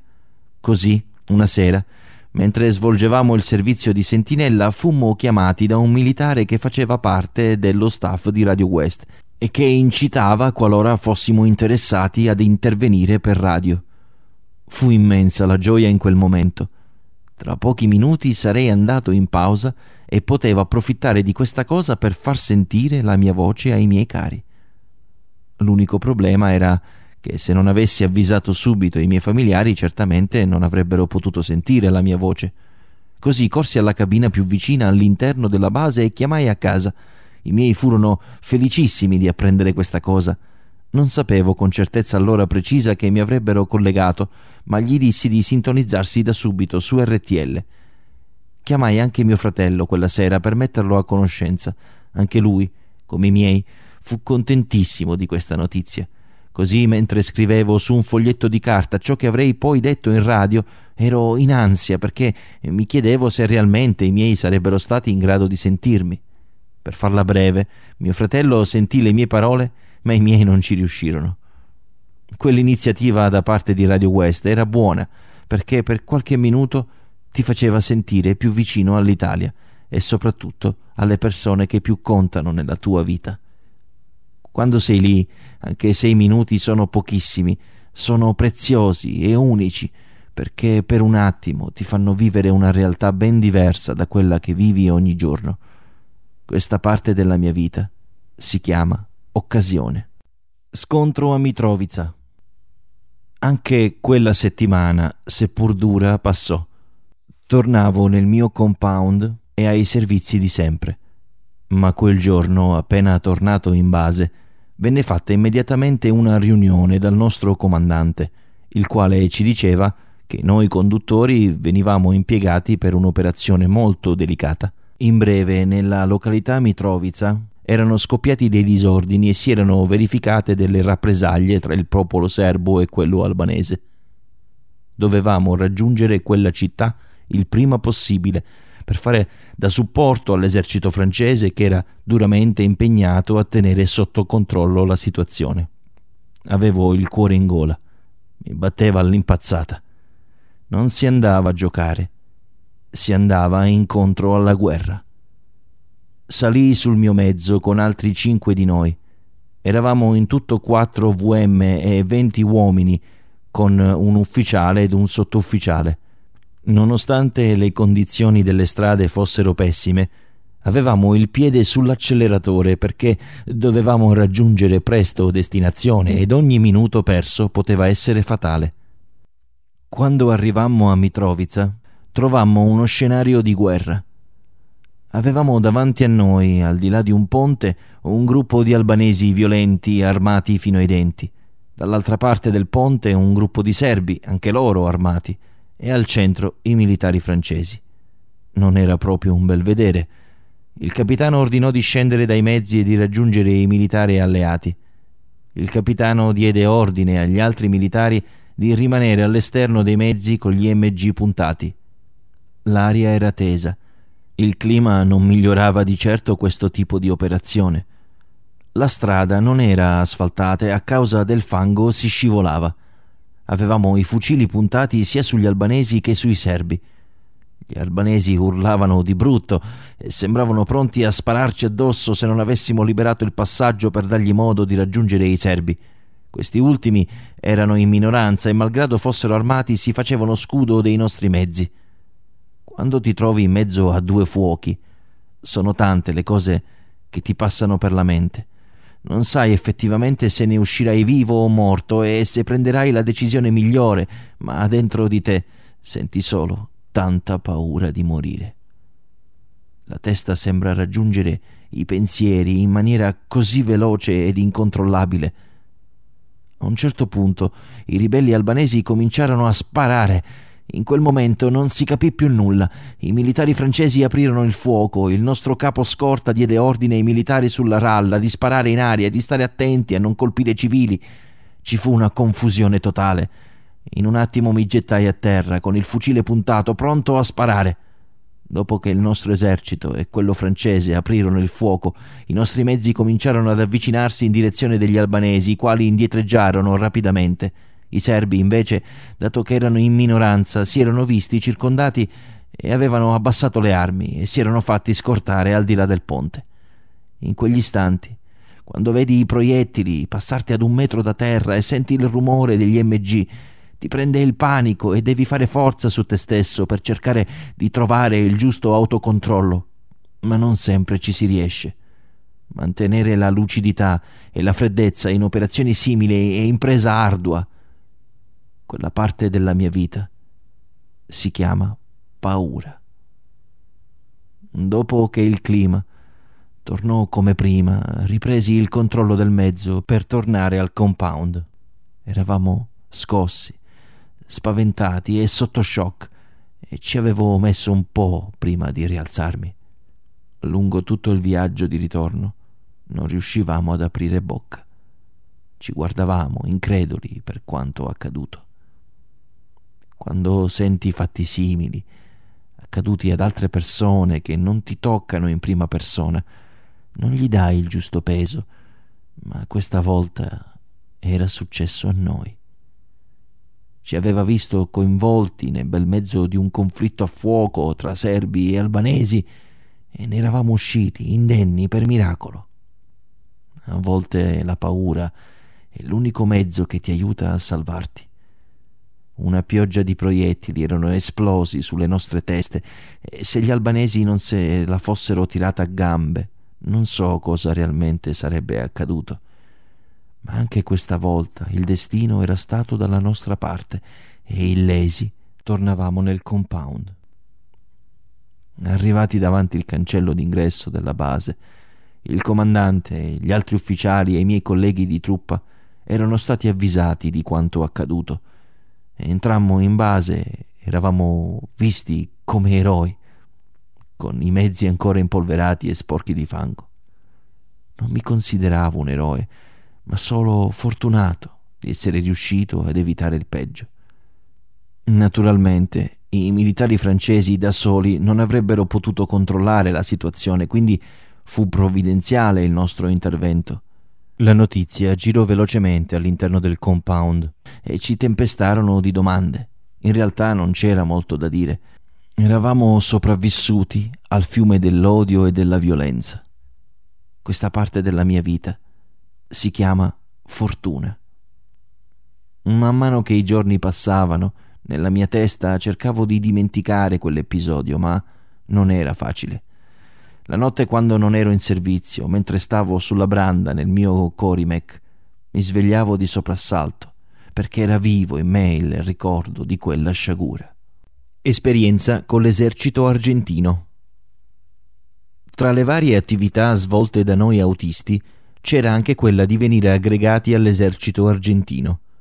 Il nostro reparto, in pratica a rotazione con tutti gli altri reparti concentrati sul territorio, forniva ai militari argentini i mezzi e i conduttori per permettere loro di svolgere le loro mansioni per il Kosovo.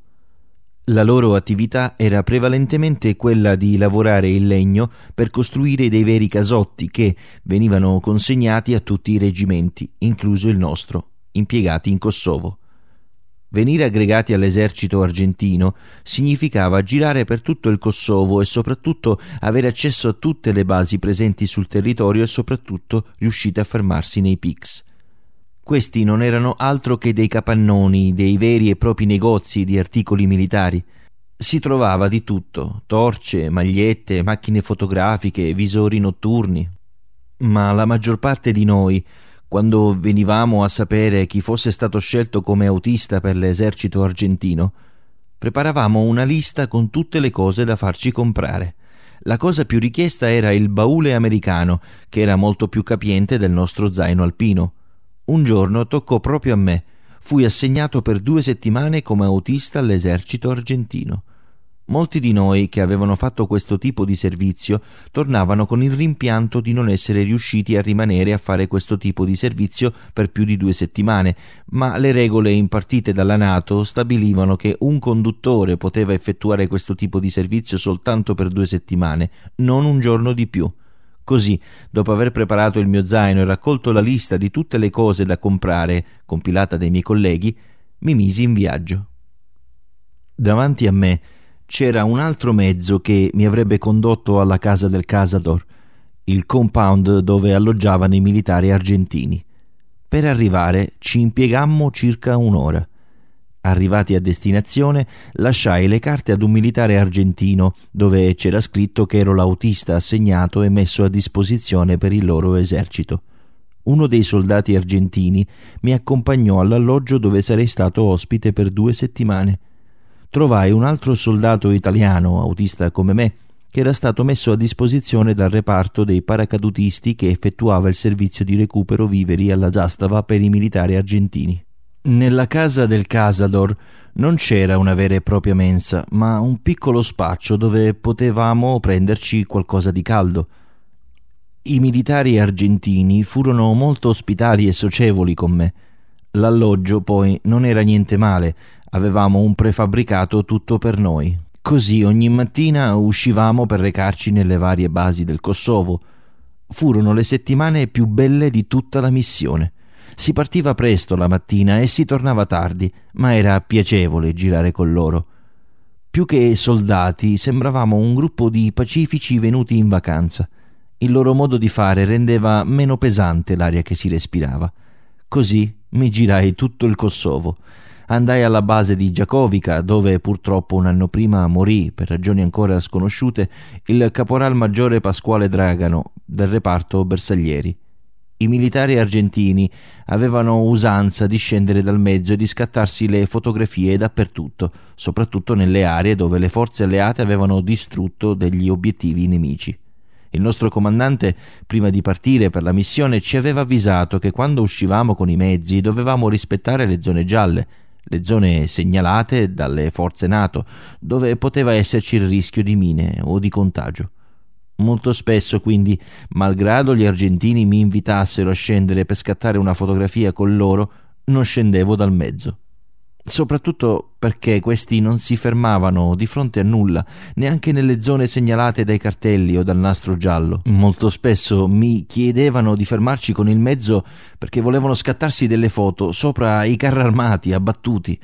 A parte questo particolare, grazie a questo servizio che svolgevo, riuscii a visitare tutti i PICS presenti nelle varie città. La cosa più bella fu entrare nella base americana di Bonstelle a Pristina, Una base grandissima, con aerei, elicotteri e carri armati che non avevano a nulla a che vedere con i nostri. Un'esperienza memorabile. Avevo gli elicotteri Apache a pochi metri dal mio mezzo. La cosa che mi colpì subito, appena scesi dal mezzo, furono gli alloggi che loro avevano. Non erano dei Corimec come quelli presenti nella nostra base, ma dei veri e propri prefabbricati rialzati per isolare il freddo. Avevano una mensa che sembrava un ristorante e al suo interno c'era un capannone pieno zeppo di cose da comprare. C'era di tutto, addirittura anche una change al suo interno. Sembrava di stare in un film di guerra americano. I soldati li vedevi passare vicino, alti e grossi, con materiale in dotazione nettamente superiore al nostro. Così, dato che era arrivata l'ora di pranzo e avevamo viaggiato, ci fermammo lì per mangiare. La mensa era immensa, aveva al suo interno molti tavoli e c'era il locale cucina molto spazioso. Il personale al suo interno era professionale, molto gentile. C'era una parete piena di frigoriferi con tutte le bibite esistenti sulla faccia della terra. Mentre mangiavamo, mi accorsi che vicino al nostro tavolo c'erano anche soldati di altri eserciti. Era bellissimo vedere le mimetiche che distinguevano ogni tipo di esercito e nazionalità. A Bundstel mi sentivo super protetto. Eravamo in casa degli americani e nessuno poteva farci del male.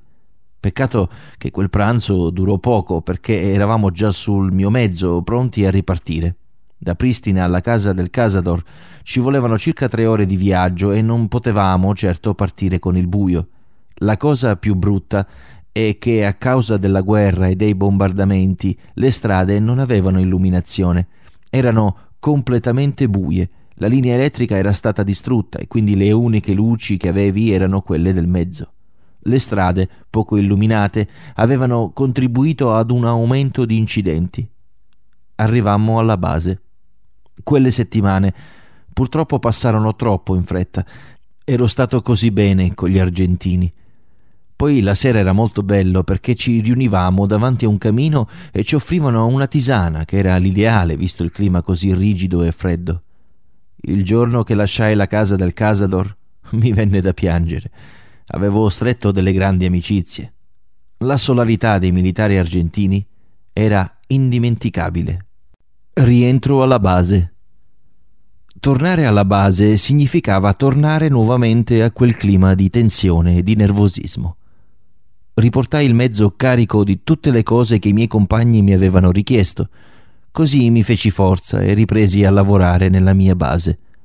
Una mattina, però, le cose presero una brutta piega.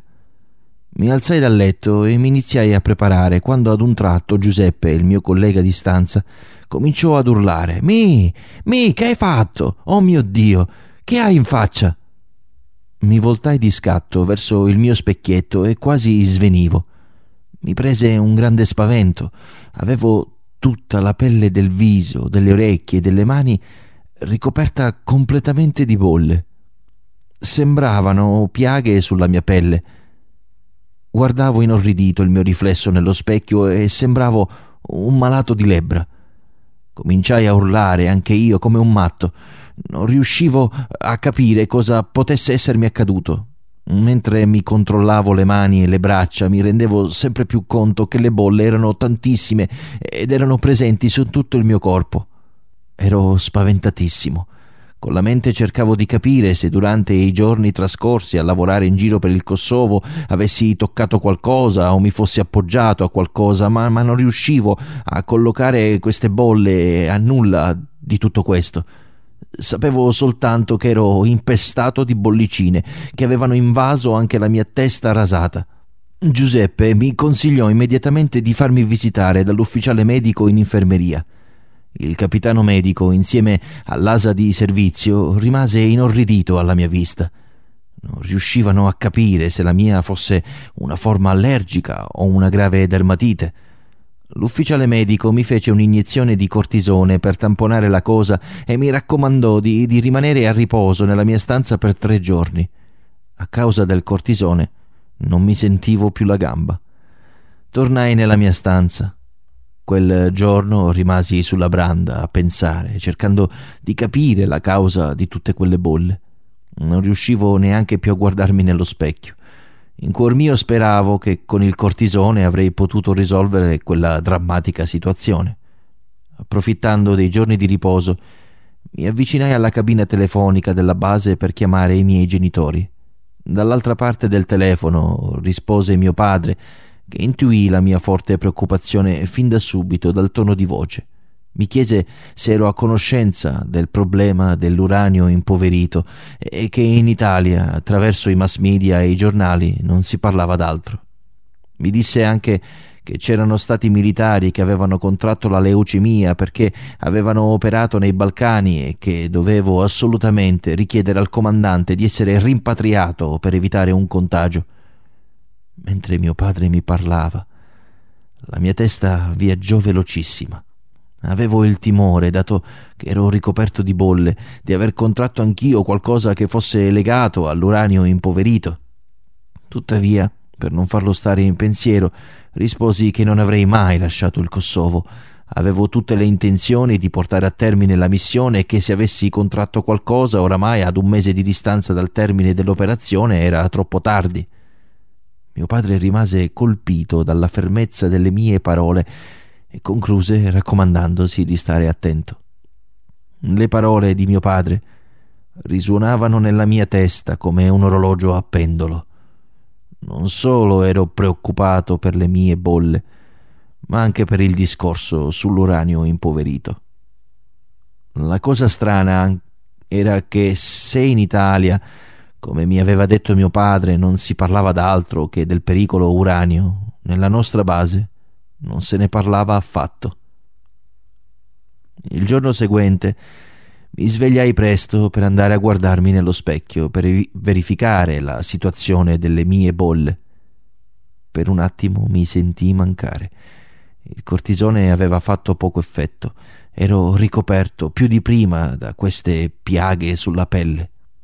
Il mio corpo era interamente invaso da grosse bolle brutte a vedersi. Pensai che forse avevo contratto qualche infezione o virus nelle aree nelle quali avevo operato. Ero agitatissimo. Mi recai subito in infermeria.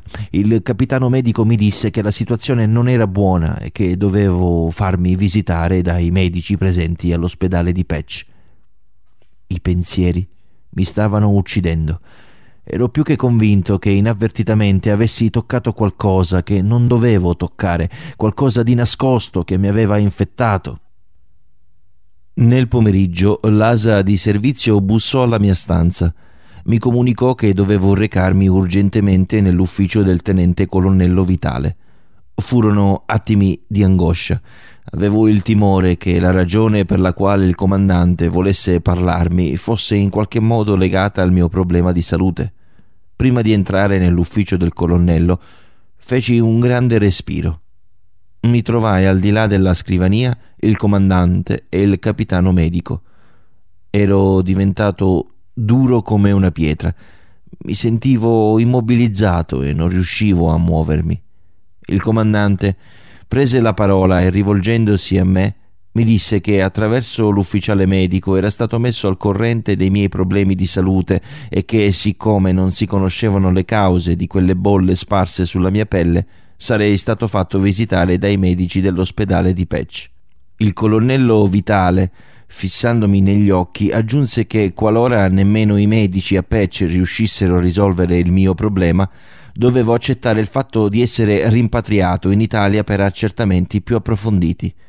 Viste le mie condizioni, potevo essere un pericolo per tutti gli altri miei colleghi impegnati nella missione. Non riuscì neanche a rispondere. Avevo gli occhi lucidi, in pochi secondi mi si gelò il sangue. Questa cosa proprio non riuscivo ad accettarla, non potevo pensare minimamente di essere considerato un pericolo per gli altri. Le parole del comandante furono come tanti coltelli appuntiti sulla mia pelle. Durante la notte non riuscii a chiudere occhio. Nella mia testa già mi vedevo catapultato su un aereo, solo, diretto per l'Italia. Pensavo e ripensavo, toccandomi sul viso e sul petto, come volessi convincermi che le bolle non c'erano più. I polpastrelli delle mie dita sentivano il gonfiore delle bolle e questo non riuscivo a sopportarlo. Ce l'avevo messa tutta, ero arrivato quasi alla fine della missione ed ora mi ritrovavo ricoperto di bolle, senza conoscerne una causa. Questa parte della mia vita si chiama angoscia. L'indomani mattina, alle ore otto circa, il caporal maggiore Pignatello mi accompagnò con l'ambulanza all'ospedale di Pec.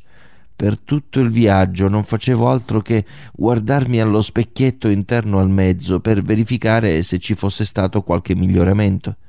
Dentro di me volevo assolutamente convincermi che non ci fossero più bolle, ma la realtà era ben diversa. Le bolle c'erano ancora e sembravano ancora più fitte di prima. Arrivati all'ospedale, il mio collega mi accompagnò davanti la porta del sottufficiale medico. Nell'ospedale di Pec operavano per la maggiore i medici dell'ospedale Celio di Roma. Mentre ero in attesa, facevo su e giù per il corridoio, sperando che i medici sarebbero riusciti a capirne la causa. Ero agitatissimo e la mia angoscia saliva di minuto in minuto. Dopo una mezz'ora circa di attesa, venne fatto il mio nome. Toccava a me. Il maresciallo mi fece accomodare. Cominciò a visitarmi. Mentre effettuava la visita, cominciò a farmi una serie di domande. Allora, giudici, hai toccato qualcosa a terra mentre eri in giro per il Kosovo? Sei allergico a qualche pianta? Quale shampoo stai utilizzando per lavarti? Risposi a tutte le domande. Ma quando mi chiese con che cosa mi lavassi, gli risposi di aver finito lo shampoo che avevo comprato in Italia e mi stavo lavando con quello che ci consegnava l'esercito. Il maresciallo mi sorrise e mi disse Ragazzo mio, allora ascoltami bene. Con lo shampoo dell'esercito lavaci la macchina che è meglio. Purtroppo molti militari come te hanno avuto il tuo stesso problema, perché allergici a qualcosa che è contenuto nello shampoo. Vedrai che eliminando questo schifo di shampoo le bolle spariranno nel giro di pochi giorni. I miei occhi ripresero a sorridere di nuovo. Dottore, allora non è grave, posso rimanere qui in Kosovo. Non devo essere rimpatriato. Il maresciallo rimase stupito da quelle mie parole e mi rispose Giudici, è la prima volta che mi capita che un militare non vuole tornare a casa prima del tempo, ma vuole rimanere. Di solito qui tutti cercano il pretesto per terminare la missione prima del previsto. Questo ti fa onore. Il problema che hai non è grave e quindi a mio parere non c'è nessun motivo per il quale tu debba essere rimpatriato. Rimasi contentissimo nel sentire quelle parole. Così la prima cosa che feci appena tornato nel compound fu quella di buttare lo shampoo che mi avevano dato. Dopo qualche giorno le bolle sparirono. Il comandante Vitale quindi mi incontrò, mi disse che era felice di aver appreso che la mia era stata solo una forma allergica e che quindi potevo terminare benissimo la missione. Questa parte della mia vita si chiama vittoria. Verso la fine della missione. Le settimane passarono molto in fretta a causa dell'intensa mole di operazioni che giornalmente effettuavamo. Poche settimane prima della fine della missione, però, il tenente Ferrari ci comunicò che alle ore 14 in punto si sarebbe svolta una riunione davanti il piazzale del compound. La giornata era molto rigida e si intravedeva un po' di sole, nascosto tra le nuvole. Il capitano romano, capeggiato dal comandante Vitale, ci comunicava che la nostra indennità mensile veniva aumentata poiché, a causa della presenza di uranio impoverito sul territorio, la Nato aveva impartito tale disposizione per motivi di sicurezza. Scientificamente non poteva ancora essere provato che la causa di malattie come la leucemia o il cancro fossero legato in qualche modo ai proiettili ad uranio impoverito sganciati dalle forze alleate. Una commissione medica, disposta dal Ministero della Difesa e quello della Salute, stava provvedendo a fare tutti i tipi di esami e ricerche del caso per verificarne un'effettiva connessione. Praticamente, per non creare allarmismo e panico tra noi militari, il problema dell'uranio impoverito veniva altamente sminuito. Ma dato che mio padre mi aveva sempre insegnato che nella vita non si dà niente per niente, quell'aumento di indennità non mi convinceva affatto. Non si trattava di bruscolini, ma di dollari. Dietro la causa dell'uranio impoverito si nascondeva una realtà troppo grande, legata ad interessi politici e militari, difficili da smascherare. La realtà era che molti militari che avevano partecipato nelle missioni di pace presso i Balcani, Bosnia e Erzegovina e Kosovo si erano ammalati di leucemia e di tumore. Purtroppo, quando si è giovani e la politica militare è una grossa piovra che ti avvolge con i suoi grossi tentacoli, è quasi impossibile non rimanere intrappolati. Eravamo tutti militari provenienti dal sud Italia ed eravamo tutti euforici alla notizia che la paga per la missione veniva aumentata. Il problema uranio veniva messo da parte e non veniva considerato con il giusto calibro. Tuttavia, la politica militare gioca con l'ignoranza e con la vita di tanti giovani soldati, diventando una grossa morsa avida e priva di scrupoli, superando barriere e ostacoli, nascondendo verità ben più grandi che possono con il tempo lasciare tante vittime innocenti dietro l'entusiasmo di ricevere più denaro per la nostra missione, si nascondeva una verità troppo scomoda per essere resa pubblica. Il rientro in Italia. Mancavano pochi giorni alla fine della missione. Avevamo speso tutte le nostre forze per riuscire a dare il nostro meglio alle popolazioni locali. Avevamo lasciato in quei mesi qualcosa di nostro, qualcosa che aveva messo in rilievo il nostro operato. Quando arrivi alla fine di una missione, ripensi sempre al primo giorno che hai messo piede in una terra sconosciuta e ostile, che all'inizio vedevi come una realtà troppo grande da combattere e che alla fine la vedi come un rivale vinto al traguardo di una corsa. Guardandoti dentro, tiri le somme di quello che hai fatto o quello che potevi fare, o potevi fare meglio. Ripensi a tutti i momenti più brutti, ma anche quelli più belli che hai condiviso con delle persone che come te lavoravano ogni giorno per portare un sorriso a quella gente devastata dalla guerra. Quando sei in missione c'è sempre il rovescio della medaglia. Molti ti amano, ti apprezzano per quello che stai facendo, altri un po' meno, altri ti odiano. Noi non avevamo fatto cessare la guerra tra il popolo serbo e quello albanese, ma avevamo con coraggio contribuito a mettere una goccia di pace tra quella gente. Eravamo una goccia in un oceano più grande che divora ogni legittima offerta e conosce ragioni che vanno al di là di ogni logica umana. L'ultimo giorno della missione quando sai che tra poche ore salirai su quell'aereo diretto per l'Italia.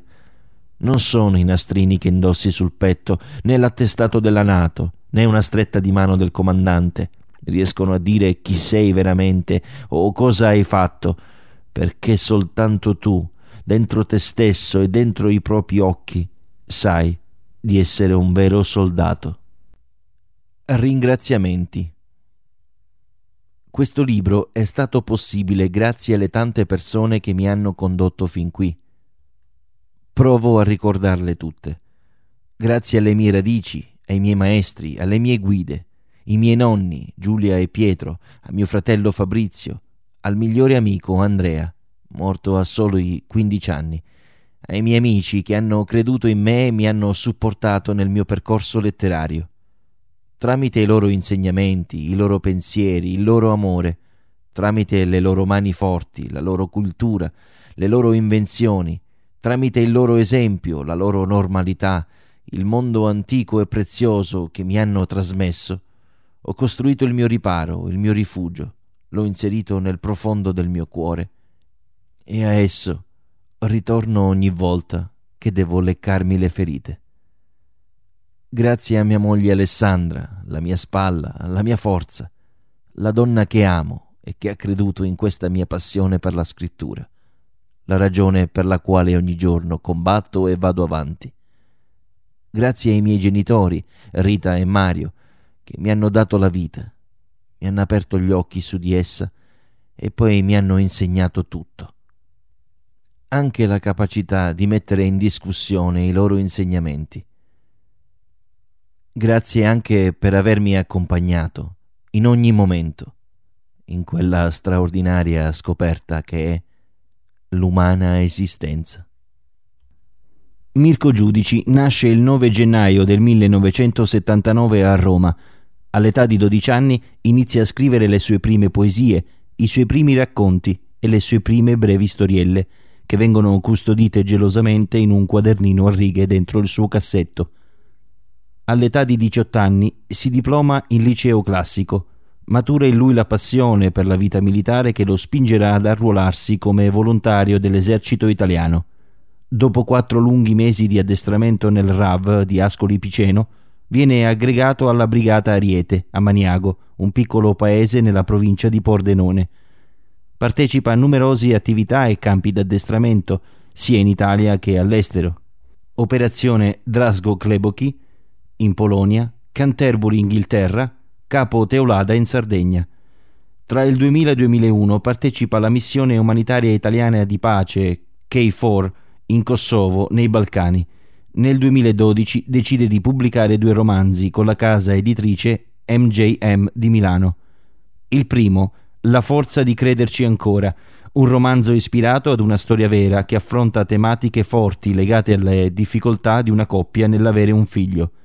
Il secondo romanzo, Dietro agli occhi di un soldato, più autobiografico che affronta da vicino la sua esperienza nella missione di peacekeeping in Kosovo. Il 15 luglio 2012 il suo primo romanzo si aggiudica il quarto posto al quattordicesimo concorso letterario nazionale sezione narrativa Premio Lalla Romano, organizzato dal comune di De Monte, provincia di Cuneo. Viene premiato presso il Palco Falcone in Roma da Don Aniello Manganiello, prete anticamorra, 16 anni a Scampia, che con il suo libro Gesù è più forte della camorra, edito da Rizzoli, sostiene la sua associazione Ultimi. Negli anni 2014-2015 subisce due delicati interventi alla schiena che rallentano il suo percorso letterario. Nel 2015 il suo secondo romanzo riceverà in premio una targa di merito come libro più scaricato in formato digitale ebook e verrà presentato nel Salone internazionale del libro di Torino. Si interessa al sociale, all'ambiente e agli animali. Nel 2018 gli viene diagnosticato un tumore e attraverserà un momento difficile e molto delicato della sua vita, ma malgrado le cure e le terapie chemioterapiche, non ha mai perso la volontà e la sua passione per la scrittura. Nel 2019 gli verrà conferito un attestato di benemerenza presso la Sala Zuccari in Senato per il suo impegno e la sua dedizione nelle attività assegnatagli dal movimento ecologista europeo Fare Ambiente.